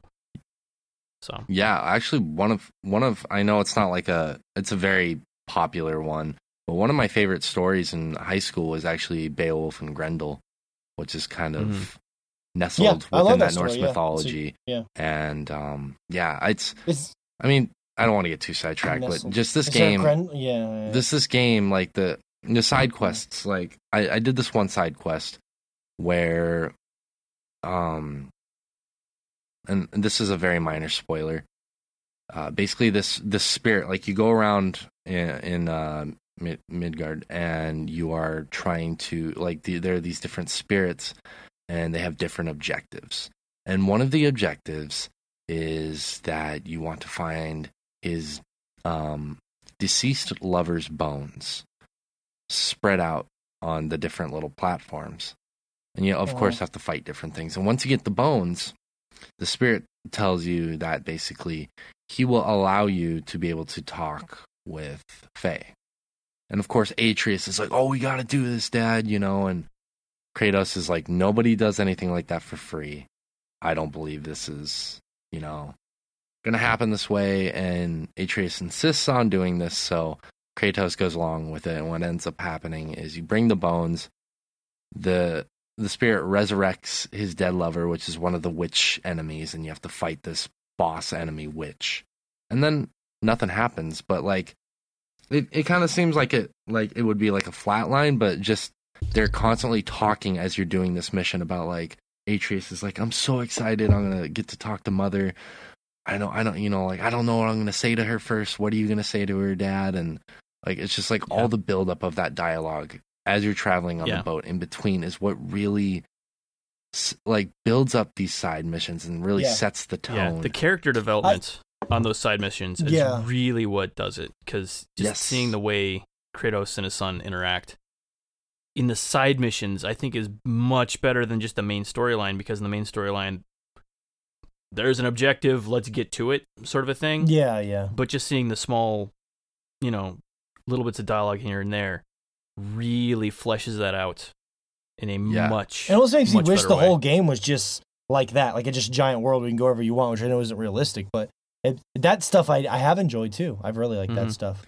yeah it's it, it. it's it's weird because like that side stuff adds to like the slow pace of the de- like development of the characters in the game but in Mhm. a way that's where the slow pacing makes more sense is when you go do those side missions because then you actually get Yeah. to learn so much more about these characters and I- I- especially when you get yeah. Mimir because he adds even a Mhm. further layer of that character development between the two and then of course between the three and then each other you know Yeah. Yeah.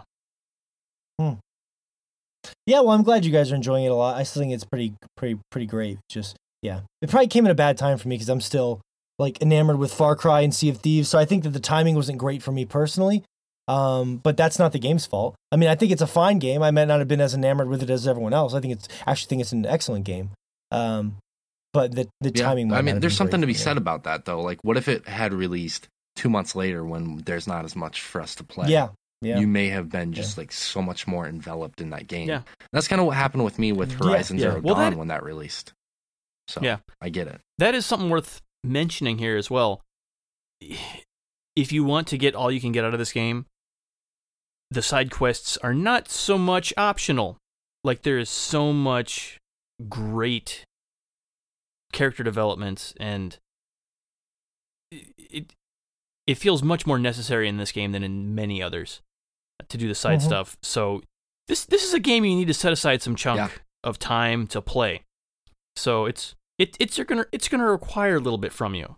So it's it's something worth knowing going into it. That's true. That's true. Yeah, yeah. It's a it's a yeah. That's why I think it's tough when that's why I don't like that people call it a slog at times. Even though there's sections of the game I did not think were interesting, I still think that's a subjective thing. If the first realm had ended with the boss fight like that dragon, I would have been much higher on the fact that the first realm wasn't the greatest thing in the world.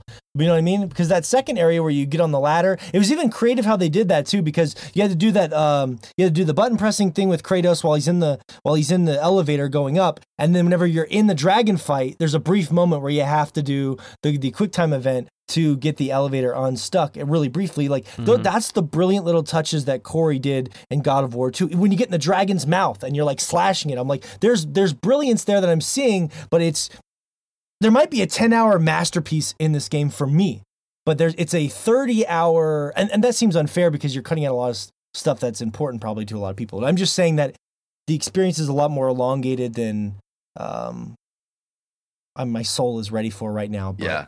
Uh, it's it's weird to me that like on a very personal and specific level that you did not like Alfheim because to me that reminds me so much of a mixture of like a Halo game mixed with Kingdoms of Am- Amalur aesthetically, right? and I, I was Oh no, I I, so love that area. surprised that I, you were I not thought into that that. area.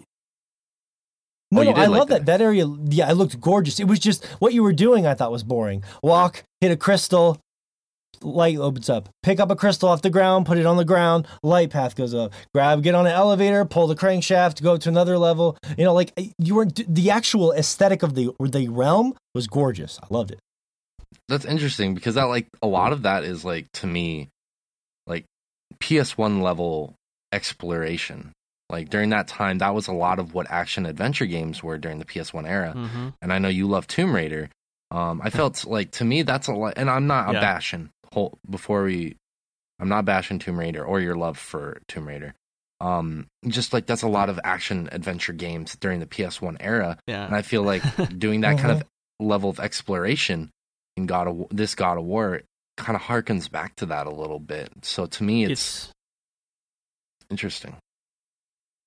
it's uh, it's odd you mentioned that because I was getting some real Beyond Good and Evil vibes from the way the hub world works in this game. The way you Interesting. in that game, the hub world is a big lake again, or maybe an ocean. Mhm. I can't remember offhand. Yeah. I, I, I don't remember the salinity Mhm, of that yeah. particular body of water. But anyway, you're on a hovercraft for uh, the the open world hub of that game, and the way you explore is basically the same. Like you'll go through story missions, kind of get a new tool, be able to unlock new areas, and go check out new stuff.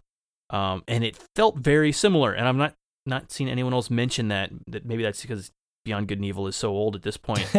kind of yeah, yeah. cult classic. But yeah. yeah, Yeah. I, I was That area was cool. definitely Like, getting some even when vibes you of that. So when you got in the boat in that area, that Kingdoms of Amalur like area that Shay's talking about, that was cool. I did a couple side quests in there, and it was just so gorgeous. It was beautiful. Um, yeah, I don't. It's just not. Yeah, it's just not. the The weirdest thing about God of War is it's always been like edgy to the point of pushing people away, like slamming a guy's head in the door, like a, a sort of immature button press sexual sequence, throwing a living person into a gear crank to do a puzzle, like ripping an enemy apart in the most vile and disgusting way. I I've always I loved the sort of vile ways that that game that that series pushed the boundaries. Now I'm not saying this has to live up to those, but it's weird playing a God of War game that feels so sedated and mature and calm. And I think people really like that about it. I think Well- that's one of the things people love about it. But for me, sorry. I'm just like this game is it's just very safe, and I just like I don't know, like there's just I just miss a little bit of that teeth, that little bit, that little bit edge that God of War had. I'm not getting that anymore. Um, but the game is I- still incredible. I f- oh, I feel like, and I, I see where you're saying that. I just feel like the the the first three entries, a lot of that was kind of like, like I don't want to say juvenile, because I feel like that's insulting. yeah, I just feel At like times, it- Infantile. yeah, yeah, well, yeah, Yeah, of you're- course, of course. I just feel like that that was for like the young, our younger selves. Huh. That came Yeah. out Yes, when we were younger, and that that appealed to us because during that time, the more graphic a video game was, the better it was. Like mm-hmm. you, you 'Cause know, like, boobies. and it, and yeah, and especially if it had Uh-huh, had yeah. boobies, it was a And we were young. We were, we were teenagers, young adults. Yeah. Right, yeah, yeah. right. We were teenagers and young adults, and so those notes were all we needed. But as we get older, and as I feel like the gaming world, the average person gets older, and that in the gaming world, the people who are buying these games, they need more of that m- mature content because it it it speaks to real world issues. It, spe- it speaks to us on a more definitive and personal level. It's more tangible. Like I can't I can't relate mm-hmm. to killing Poseidon or you know anything like that, but I can. Really? re- you can't? That's weird. I know, but I can relate to a killed family Poseidon dynamic. just last week. Strange. Yeah, yeah, no, I get you. No, I no, I think you're making an astute point, Lachey. What I'm saying is that I want it to be mature, but I also want it to like.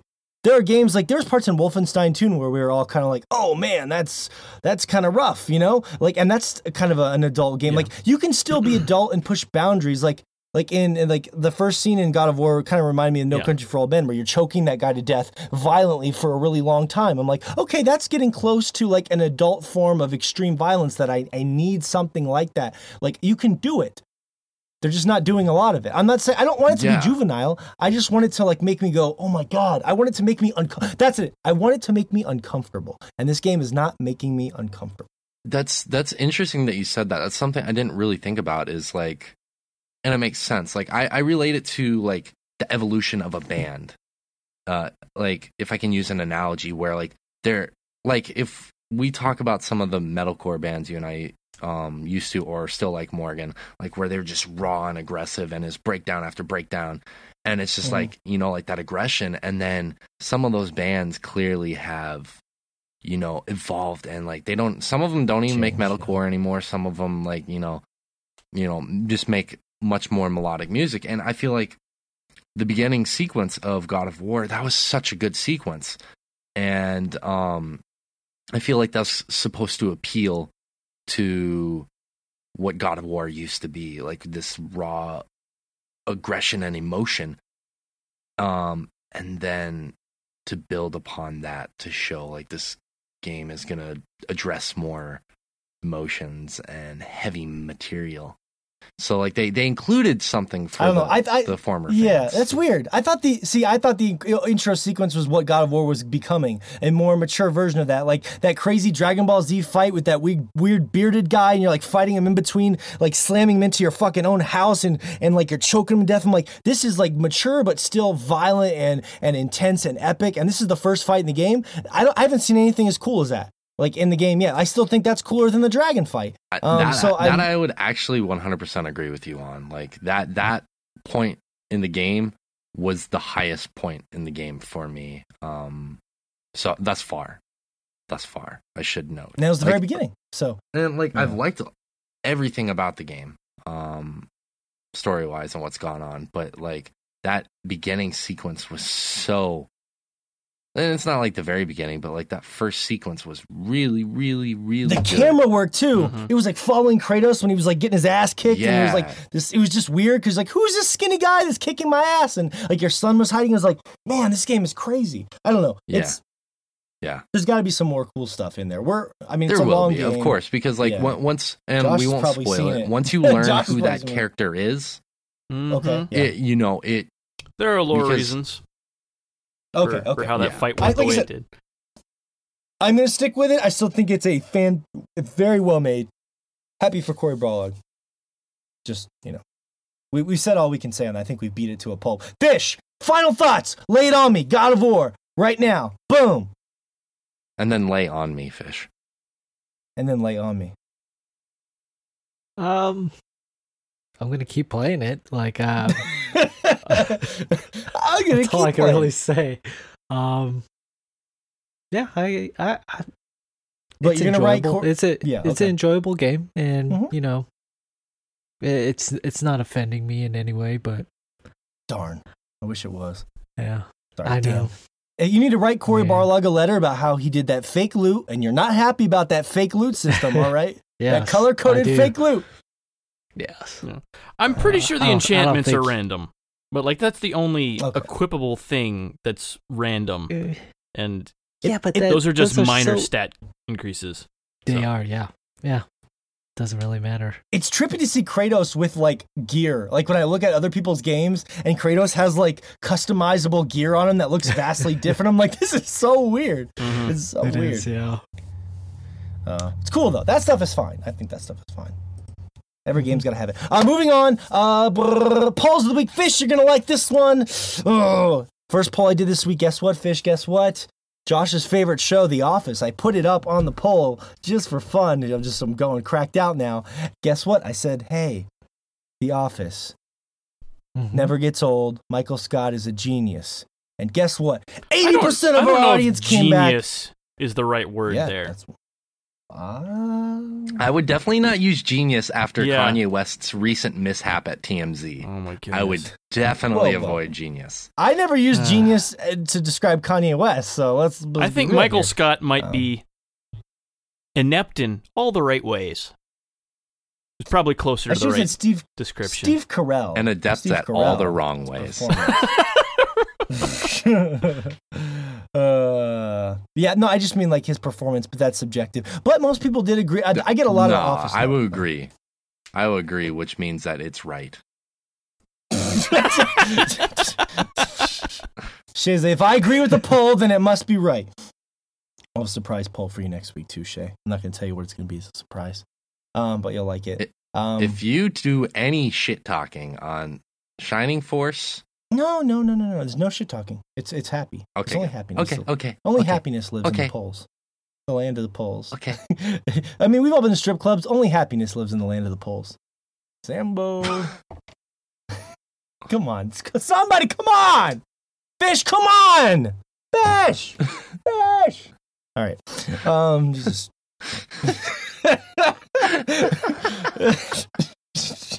uh, okay. Um. But anyways, yeah, I I got a lot of love from people um messaging me about how much they love The Office. So thanks for voting that one in and and doing the right thing and making the correct choice. Um. So God of War Game of the Year, we already talked about that. And to those people, I would say, you know, there's you should try Into the Breach. There's a lot of great games out there. You know, Far Cry Five is pretty great. Um.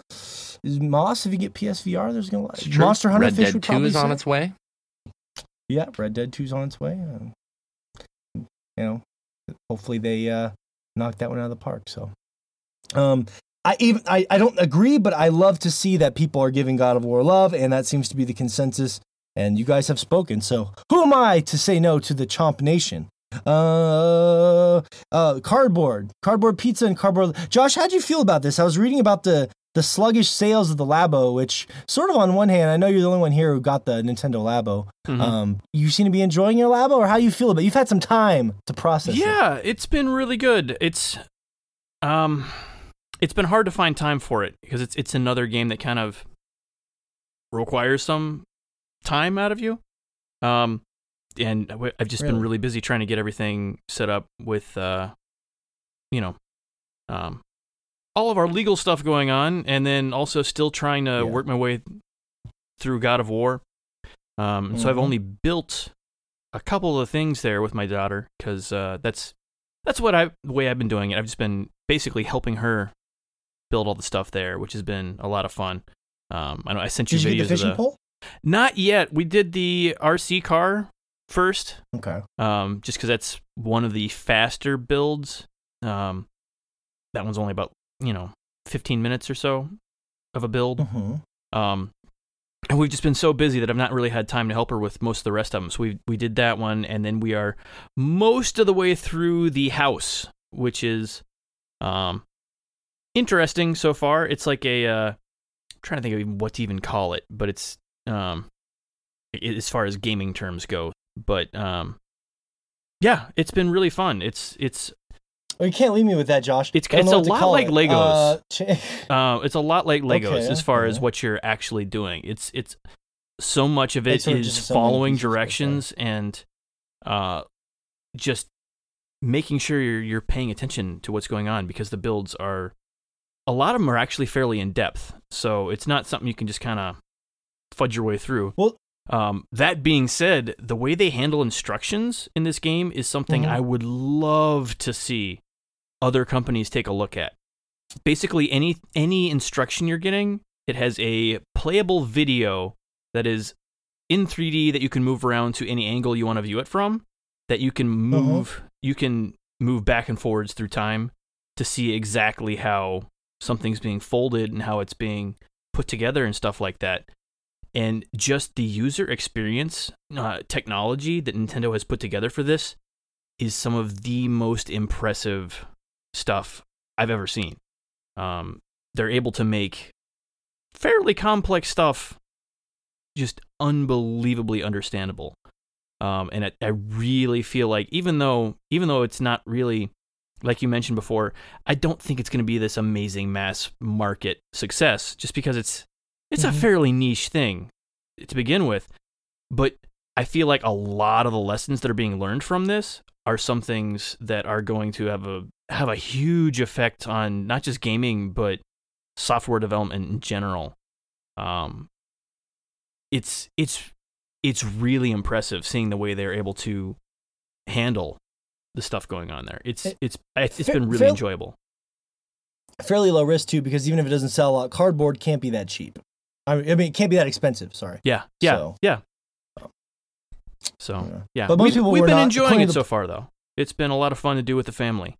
Um, I can't really give a perspective other than that. Like as far as as far as something to just pick up and play as a gamer, I really don't Mhm. feel like that was ever their audience with this, and that's probably why, like you mentioned, the sales have not been the most amazing thing ever. It's just Mhm. I don't feel like that's what they were going for. Even like Maybe the timing's not great. Like if it was summer and there was nothing else for us to play and we needed something to talk about, I might Mhm. have given it a shot. But the timing was not great for them either. I don't think. Yeah, I feel like this could probably have a fairly long tail as well. Just like I said, because Mhm. it's it's so much like it's closer to a toy. It's not really something Yeah. that you need to pick up and oh look, at, check out this cool thing I built in Minecraft. It's not really something.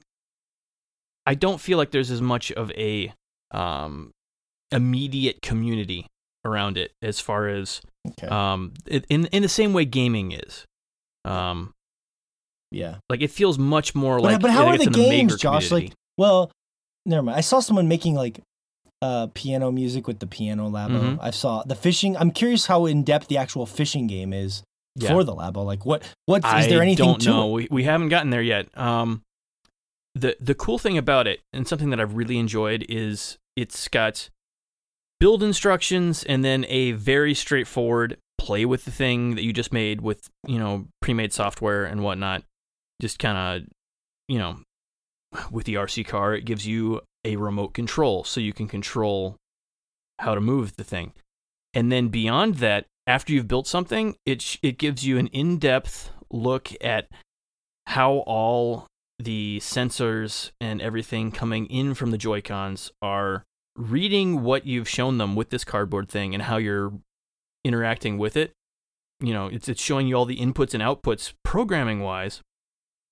So you can basically see how it works, which is really cool. And then long long term, once you finish all the builds, it'll actually unlock essentially a programming mode where you can pick what the inputs coming from the Joy-Cons are going to do so you can build your Oh, own okay. stuff. And um, like I've seen some pretty cool videos of people essentially making other instruments other than just uh, the default piano that they have you build to begin with. Um, and it's it's really cool that they're kind of putting all this building tech and you know programming knowledge in there to essentially kids because it really feels like that's what this is targeted at. Um, yeah, I'm I'm really impressed with Yeah. it. Okay. I'm really impressed with it. It it's right. it's not Well- going to be for everybody, but I feel like the job they've done is really impressive. The twenty percenters. Eighty percent of our audience said they weren't surprised by the sales. Mhm. Doesn't mean they think it's a bad product. Just not surprised that it hasn't lit the world on fire. It's a very weird, strange thing. Um, but hey, that's cool. It's a good family thing. Speaking of family, the theme of the show is family. Mhm. And when you want to make your family happy when they're hungry, you go and order a Domino's thin crust pizza because it tastes like cardboard. Am I right, Fish? That's right. Especially if you're into Mhm. cardboard. Uh-huh. Well, who isn't Yeah. on cardboard? Of course, it's I don't know. I mean, Just like when the Bible said, "Who of you would there. Have your son ask you for a fish and give them a Domino's pizza?" that's that. That's how that old story. yeah, went. I that's remember that's how that one went. Yeah. Um, yeah, Uh, like seventy-five percent of our audience said yes. Their pizza, their thin crust pizza, does taste like cardboard drenched in marinara, which I thought was funny. So, um, hey, you know, to each their own. I still eat Uh, it. I do too. Actually, uh, I don't give a fuck. It tastes like horse shit.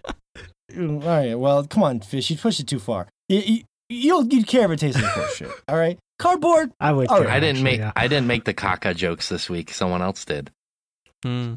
You, You're right, Shay. You know what, Shay? Uh, that's your next challenge, fish, for the Instagram. Horse shit covered in marinara. Okay, that's Hmm. your next. uh Uh huh. Hmm. That's your. How about that? I have to eat that. Like a dried puck of horse shit. I feel like there are better shits out there. Yeah, like oh, cow shit. Cow shit's safer, I think. Oh. Um, oh God! Come cow on. pie. Yeah, come on. Uh, Get that marinara though. shit. Uh, Come on, marinara Mm. makes everything better.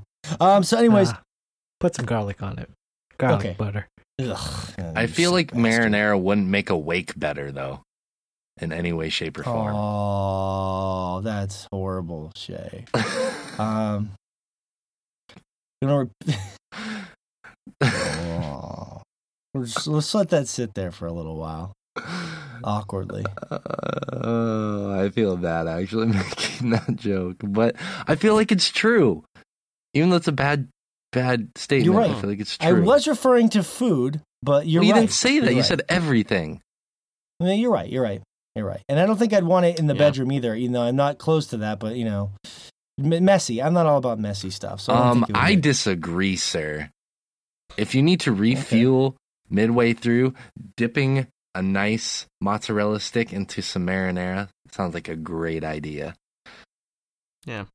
Oh, gotcha. and you Oh, really gotcha, want greasy you foods in the boudoir, because uh, yeah, yeah. Fish will get Doubles his fish his stick in lube, that Josh. marinara.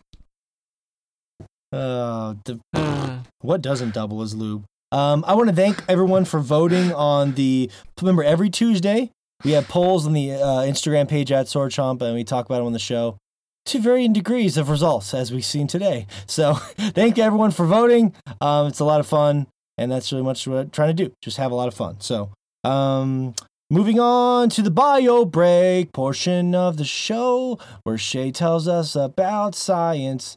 Oh, I couldn't find anything to rhyme with show, and I fucked it up. Um, Shay, so we got a pretty. Josh, I need some auto tune. we got a jingle now. ha. Damn, I'm usually good at those stupid things, and I couldn't think of anything to go with show. Couldn't rhyme Uh, something with show. break. There are lots of hard things to find a rhyme for, but something that just ends with "o" doesn't seem like it would be, you know. Well, that- Particularly in context, though. What about bio break? It's that portion of your favorite podcast where Shay tells us about science, and it will. I got nothing. I, I'm really failing at this today. Well, you made it Um, harder on yourself by ending the line with science this time. oh god, it'll, I'll, it'll, it'll come to me later before the end of the segment. It's I weird promise. that he has a Um, reliance on his terrible brain. That was bad. Mm. Move on. Let's sink this. This is ship. why my Um, so- career as a rapper did not take off. Hmm. Well, the fact that you started one is really the, the story there. So, uh, ScienceDaily.com. uh, this is the article Gray Hair Linked to Immune System Activity and Viral Infection. The summary is basically this A new study on mice offers insights as to why some people's hair may turn gray into response to a serious illness or chronic stress. Researchers have discovered a connection between the genes that contribute to hair color and the genes that notify our bodies of an infection, sort of like a response. That that this is really interesting, Shay. You know, go ahead, take it away, my friend. Yeah, so this article just basically talks about how these scientists um, were testing on these mice about why some people's hair turns gray, and what they were looking at is um, like a few different things. So one of the things they were looking at were the interferons, which um, the name is kind of self-explanatory. Basically, what these what these uh, molecules do is cause your cells to uh, increase their defenses, and they express these genes that inhibit viral replication, which is really, really big. Um, they're these super important microscopic molecules that not a lot of people think about, um, but they're super Mhm, important. Yeah. But what they found was that the the connection between hair pigmentation and immune regulation there was a there was a correlation there. Um, because genes basically and genomic tools allow us to express um, basically our you know like our phenotype and all this all this different type of stuff but um, what they said was they like to study gray hair because it's an easy readout of melanocyte stem cell dysfunction melanocyte stem Okay. cells are uh, She had some great songs in the 90s. as they basically are responsible for making and depositing pigment into the hair shaft Let the joke sink in, Shay. God damn it, Melena's i'm, I'm pushing Melanocyte, through Morissette. Okay, okay. Really Anyway, didn't it- it understand was- irony though. Yeah. Uh, that is actually true, don't you think? But um, so um, they found this. They basically found um, a a link between the gray hair, the innate immunity, and this transcription factor factor. Jesus, MITF, which um, regulates Okay. these functions within melanocytes. So basically, if there is something like what all this means is that break it down for us. Break it down yeah, for yeah, the, yeah, because I'm just I'm setting out I'm setting up the picture here. Basically, Okay. if our cells and the interferons and melanocytes are working correctly, that they are fighting these pathogens, these invaders, then we will have um it, it's possible not with every human so let's make that clear right now everyone's genetics are different but some people will have an increase of gray hair and that is signal signaling basically to our body that they are fighting these invaders and these pathogens which is super fascinating that like Hmm. that that is one reason why our hair goes gray. And that's that's that's a further layer to basically why our bodies are the way they are. You know like bal- balding is a genetic thing. Ref- reflects sickness to it. yeah. sicknesses can be a genetic thing like sickle cell ane- anemia. Um, for example that's just one of many examples. That's just the first one that popped in my mind. But gray hair even gray hair has a significant reason in our bodies and that is just so fascinating that we are still in 2018 even though science is relatively new we've been studying science for hundreds of years just figured out another reason for gray hair. Just super cool. Super, super cool. What people just thought before the gray hair was just oh when you're dying. it's Just kind of like, a br- like a changing colors, just you know? Yeah, like yeah. Yeah, yeah, like a waste. It's it's cool. It's cool. And I thought that was a good relation to our show because as families, especially as you age and get older, your families with their loved ones, with they're passing on or you get that mm, salt and pepper hair. Um, but I mean, it's Yeah. it doesn't always. Here's the interesting thing about this article: it doesn't mean because you have gray hair you have immune system issues. It just means that sometimes immune system problems can be represented with um, signalings of gray hair. Is that correct? I wouldn't I wouldn't say like yeah, like that there that means that there are problems. I mean like it could be something as simple as like a common cold, which is is a virus. Mhm. that causes your immune system to react and some like there are different strains of the cold so obviously your body Mhm. is going to have more difficult time fighting certain viruses and it can be like Well, i'm Fish saying was it's, at- it's something as simple as that or Fish like you're like about you're about to allude to fish and herpes No, no, no, no. Close. Uh, well, I was going to say, Fi- Fish was telling me the other day that he was getting some gray pubes. And is that the same thing uh, in response to the immune system? well i mean your your hair is all over your body and it's the same body So it's all the hair. It's not just the hair on your so, head. yes well Okay, yeah of course okay. of course Morgan. This is. Well, you know. the- do I have to do I have to hold a biology sem- seminar sometime for you? That's what we're doing. That's the bio. It's the bio. break. Yes. Okay, that's Yes, fair. That's, fair. That's fair. You're asking. You're asking. I shouldn't. I shouldn't accost you. You're actually asking good questions, even though they're things you should have learned in middle school. But that's okay. Look, I was too busy playing Digimon with fish behind the trailer, um, hiding from attractive women. So I Mhm. didn't do a lot of learning when I was in Yeah. school. You really That's didn't fair. learn it. Never mind. No. No, no. You finish. You finish that, Josh. he he he really didn't learn about as much as much about interior design as he really should have about carpet and drapes matching and all that stuff. It's oh, I was gonna say to the yeah. Well, I mean, to be fair, That's Fish is true. just one. Of, he's like one of my best friends, and he was just worried while he was getting gray hairs down there and then nowhere else on his body. So I was. Fish, don't worry about him. that, baby. You got a beautiful head of hair, and I mean your big Thank you. head. And Mhm. My big head. Oh, That, that doesn't yeah, have any. Oh, the one like, down look, there, man, yeah. great, Yeah. great. Yeah. I'm telling you now, as someone like the three, the other three of us are in various forms balding, and you still have luscious Mhm. hair. Don't stress gray hair. I would rather have gray hair than no Mhm. hair any day of the week. Interesting. Interesting. I, I I'm kind of leaning towards. Well, yeah. I mean, I'm looking at Morgan's head. Uh, I really don't want that. I'm glad I have, you know, gray hair. So, yeah, it's weird. Like I'm 32 years old, and like I started getting gray hairs. I I remember I actually had like two strands of gray hairs when I was 26 years old, and I kept track of them. I never plucked them out or anything. I was just like, oh, that's that's weird. I had two strands of gray hairs on my whole head, and now it's like- a hundred of them.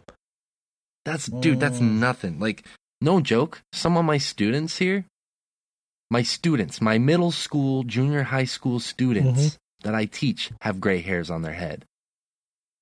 Oh wow.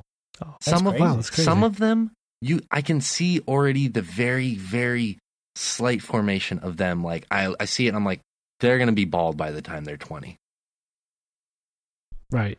Yeah. Like Yeah. You Dude, just look at their don't heads. stress gray hair. Look look don't stress. look at the positive fish. Like you're gonna grow a nice, beautiful silver um, mane, like a lion's mane around that little man clit of yours, and it's gonna be beautiful. Okay, so don't you stress.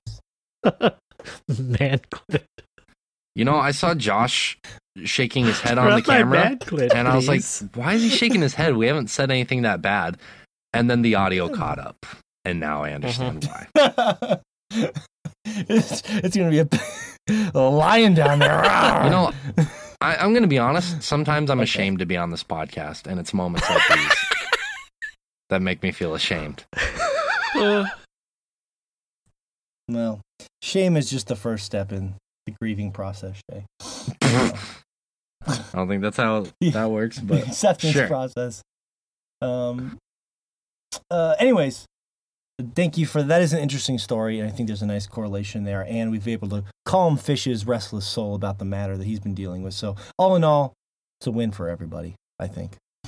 Um. Speaking of a win for everybody, I wanted to say this as we transition to the end of the show. We've still been playing. Uh, we're basically wrapping up the show now. Um, we've still been playing a lot of Sea of Thieves, which is a lot of fun uh, as a group. Almost every Sunday we'll get together. I don't think we've missed a Sunday yet.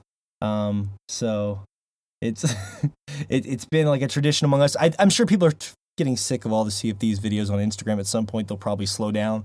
Like every week, something new happens that I'm not expecting. Last week, the video I put up was basically a jousting match that happened when we were steering our ship in a storm, and another ship came over like I don't know if they were attacking us or trying to go around us. And basically, we ended up spearing them with the front of our ship. And it was, as it happened, the video looked cool, but maybe some people didn't think it looked as cool. But I can tell you, being there in the moment, Josh, you remember this. Like, it was like, it looked like the ship was going to jump our ship. It was, it mhm. was crazy. yeah, it was a shame. We actually had four people this week, and two of them were actually inside our ship bailing water and patching stuff because the storm was so bad. So they ended up Yeah. missing, you know. Who missed it? Fish, did you going- miss the jump? Uh, I was coming just up. Uh, Uh, actually, no, I did see it. Um, I think you were like screaming, "Oh, we're we're about to hit it! We're about to hit him!" And Well, you they were just coming standing right at at the bow you. of the Yeah. ship. Yeah, and the whole time, and while you know, me and um, I think Ryan was with us. Were busy, you know, making sure we were still afloat, you know, and I was like, "What? What the hell's Morgan screaming about?" And then I came up and yeah, stormy seas, like big old wave was just like gonna roll over, and like they come over that big ass wave and nearly jump over us as we scrape along the Oh, side. it was crazy. Um, I didn't realize we actually scraped them with the front of our ship, the bow, until I watched the video and saw it basically stab them and slice down the side of them, which is why I got the idea to call it boat jousting. Because I, when it happened, I it happened really quickly and it didn't look like that. So hmm Yeah, well, yeah, yeah. Well, the sound design is also awesome my in this game because yeah. you can hear where that damage is coming from. Like, as soon as like I heard the wood like crash against each other, I was like, "Oh shit, it's coming from the left over here." I looked to the left and like there was that sloop just like running alongside of the boat. Like, like moments like that is very intense, and um, yeah, Yeah, it was that cool. was a very fun part of that it was. yeah. little game that we played. Fun things happen. I every time we get together, I'm just like, what crazy shit's gonna happen next? Um, I'm gonna try and finish Far Cry so I can move on to uh God of War. I've been having trouble finishing Far Cry because it's just so incredible. Me and Fish still need to do our fishing tournament. Um, I the only thing I wanted to say about Far Cry because I got I've gotten a lot farther in it is that one thing they they did not show very well in the marketing. I'm thinking about making a video about this too. Is how important the drugs are the bliss drug is to that game. And I think the reason that the marketing avoided that is because it would have come off like, oh, another game about drugs, man. You know, like I just don't think they would have been able to pull that off. And again, the marketing was controversial because they did the whole, you know, Well, extremist re- they- redneck thing. They wanted to pretend that the game was about something, so having it be Well, about a it- it- drug cult would have uh, it, it, know, it is. thrown that away. But the the, the reason that the in. people, it's just the reason that people are more easily convinced to these charismatic leaders is because of the drug. The drug plays a, a large part of that world, more than I expected that it was going to. Um, also, like the hallucinogenic nature, there's a boss fight in there, Josh, that reminded me of like Fish told me this when he beat Face Area. He was like, reminds me of Metal Gear Solid, and I'm like, what? That sounds crazy, and he was right. She was, it was like fucking some hallucinogenic Metal Gear Solid shit, uh, and it was awesome. So that that game cons- continues to surprise me because I expected nothing of it. And I know, Josh, you have it sitting in your house. You believe this fish? Josh has Far Cry 5 just sitting in his house, just sitting there. He hasn't touched it yet. jump in, man. Jump into Hope County and enjoy that Montana life. But Um, if, if if I uh, Go ahead, fish. oh no, go ahead. No, no, what were you going to say? What were you going to say, Fish? Uh, I I don't know what I was gonna say. I don't know what I was gonna say. Yeah, right. You guys could do, did you get, if you got on PS4, Josh, you guys should do co op together. You guys could try the co op. So that could be fun. Okay. Josh, I know you think it's going to be dumb, but you got to trust me and Fish. we No, would not it's steer it's you going to be dumb. garbage. I've already seen well, well past enough to know it's going to be unbelievably dumb. But I'll The probably play it fun, anyway. though. It's still fun. Fun, yeah. It, it's an interesting open world game. Uh, I'll I'll say that. Fish was skeptical too. When he bought it, he was like, I've had horrible buyer's remorse. And then, Mhm. like, he's been playing it. He's probably farther than I am, or pl- played more of it than I have. So, um, addiction. Anyways, I'm telling you, Josh, we'll Mhm. circle back around to that, but I'm, I'm going to have a special video coming up this week as well. I just think it's interesting that they did not show the drugs heavily in the marketing. And that is a big part of, if you're like, how could these crazy people influence these people's minds? Well, the drugs are a big part of it. And you might not like that as a plot device, but well, I yeah. think maybe it's a metaphor for meth. well, mm, Montana has a bad meth problem. we have a bad meth problem here. Um, so maybe that's what it's about. We do. We really do have a bad meth problem in Montana.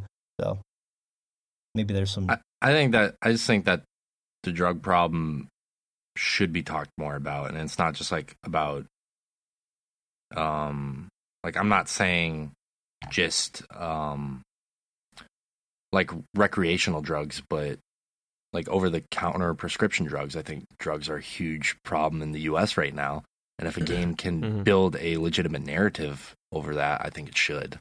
So if I I don't know what I- what Yeah. I don't know what Far Cry 5 if it has a legitimate Not narrative really. with drugs, or it's just like we're just doing drugs as recreation. But like if a video game in the future has something more to add to that narrative, to like to bring it to the forefront of people's minds, I think it should be talked about. But that's uh, maybe that's a subject we can talk about a different day. Actually, Yeah. I don't Fair know. enough. Fair enough. Curious to see what Josh thinks about it when he actually slips into it. Um, so I'm still enjoying that game quite a bit.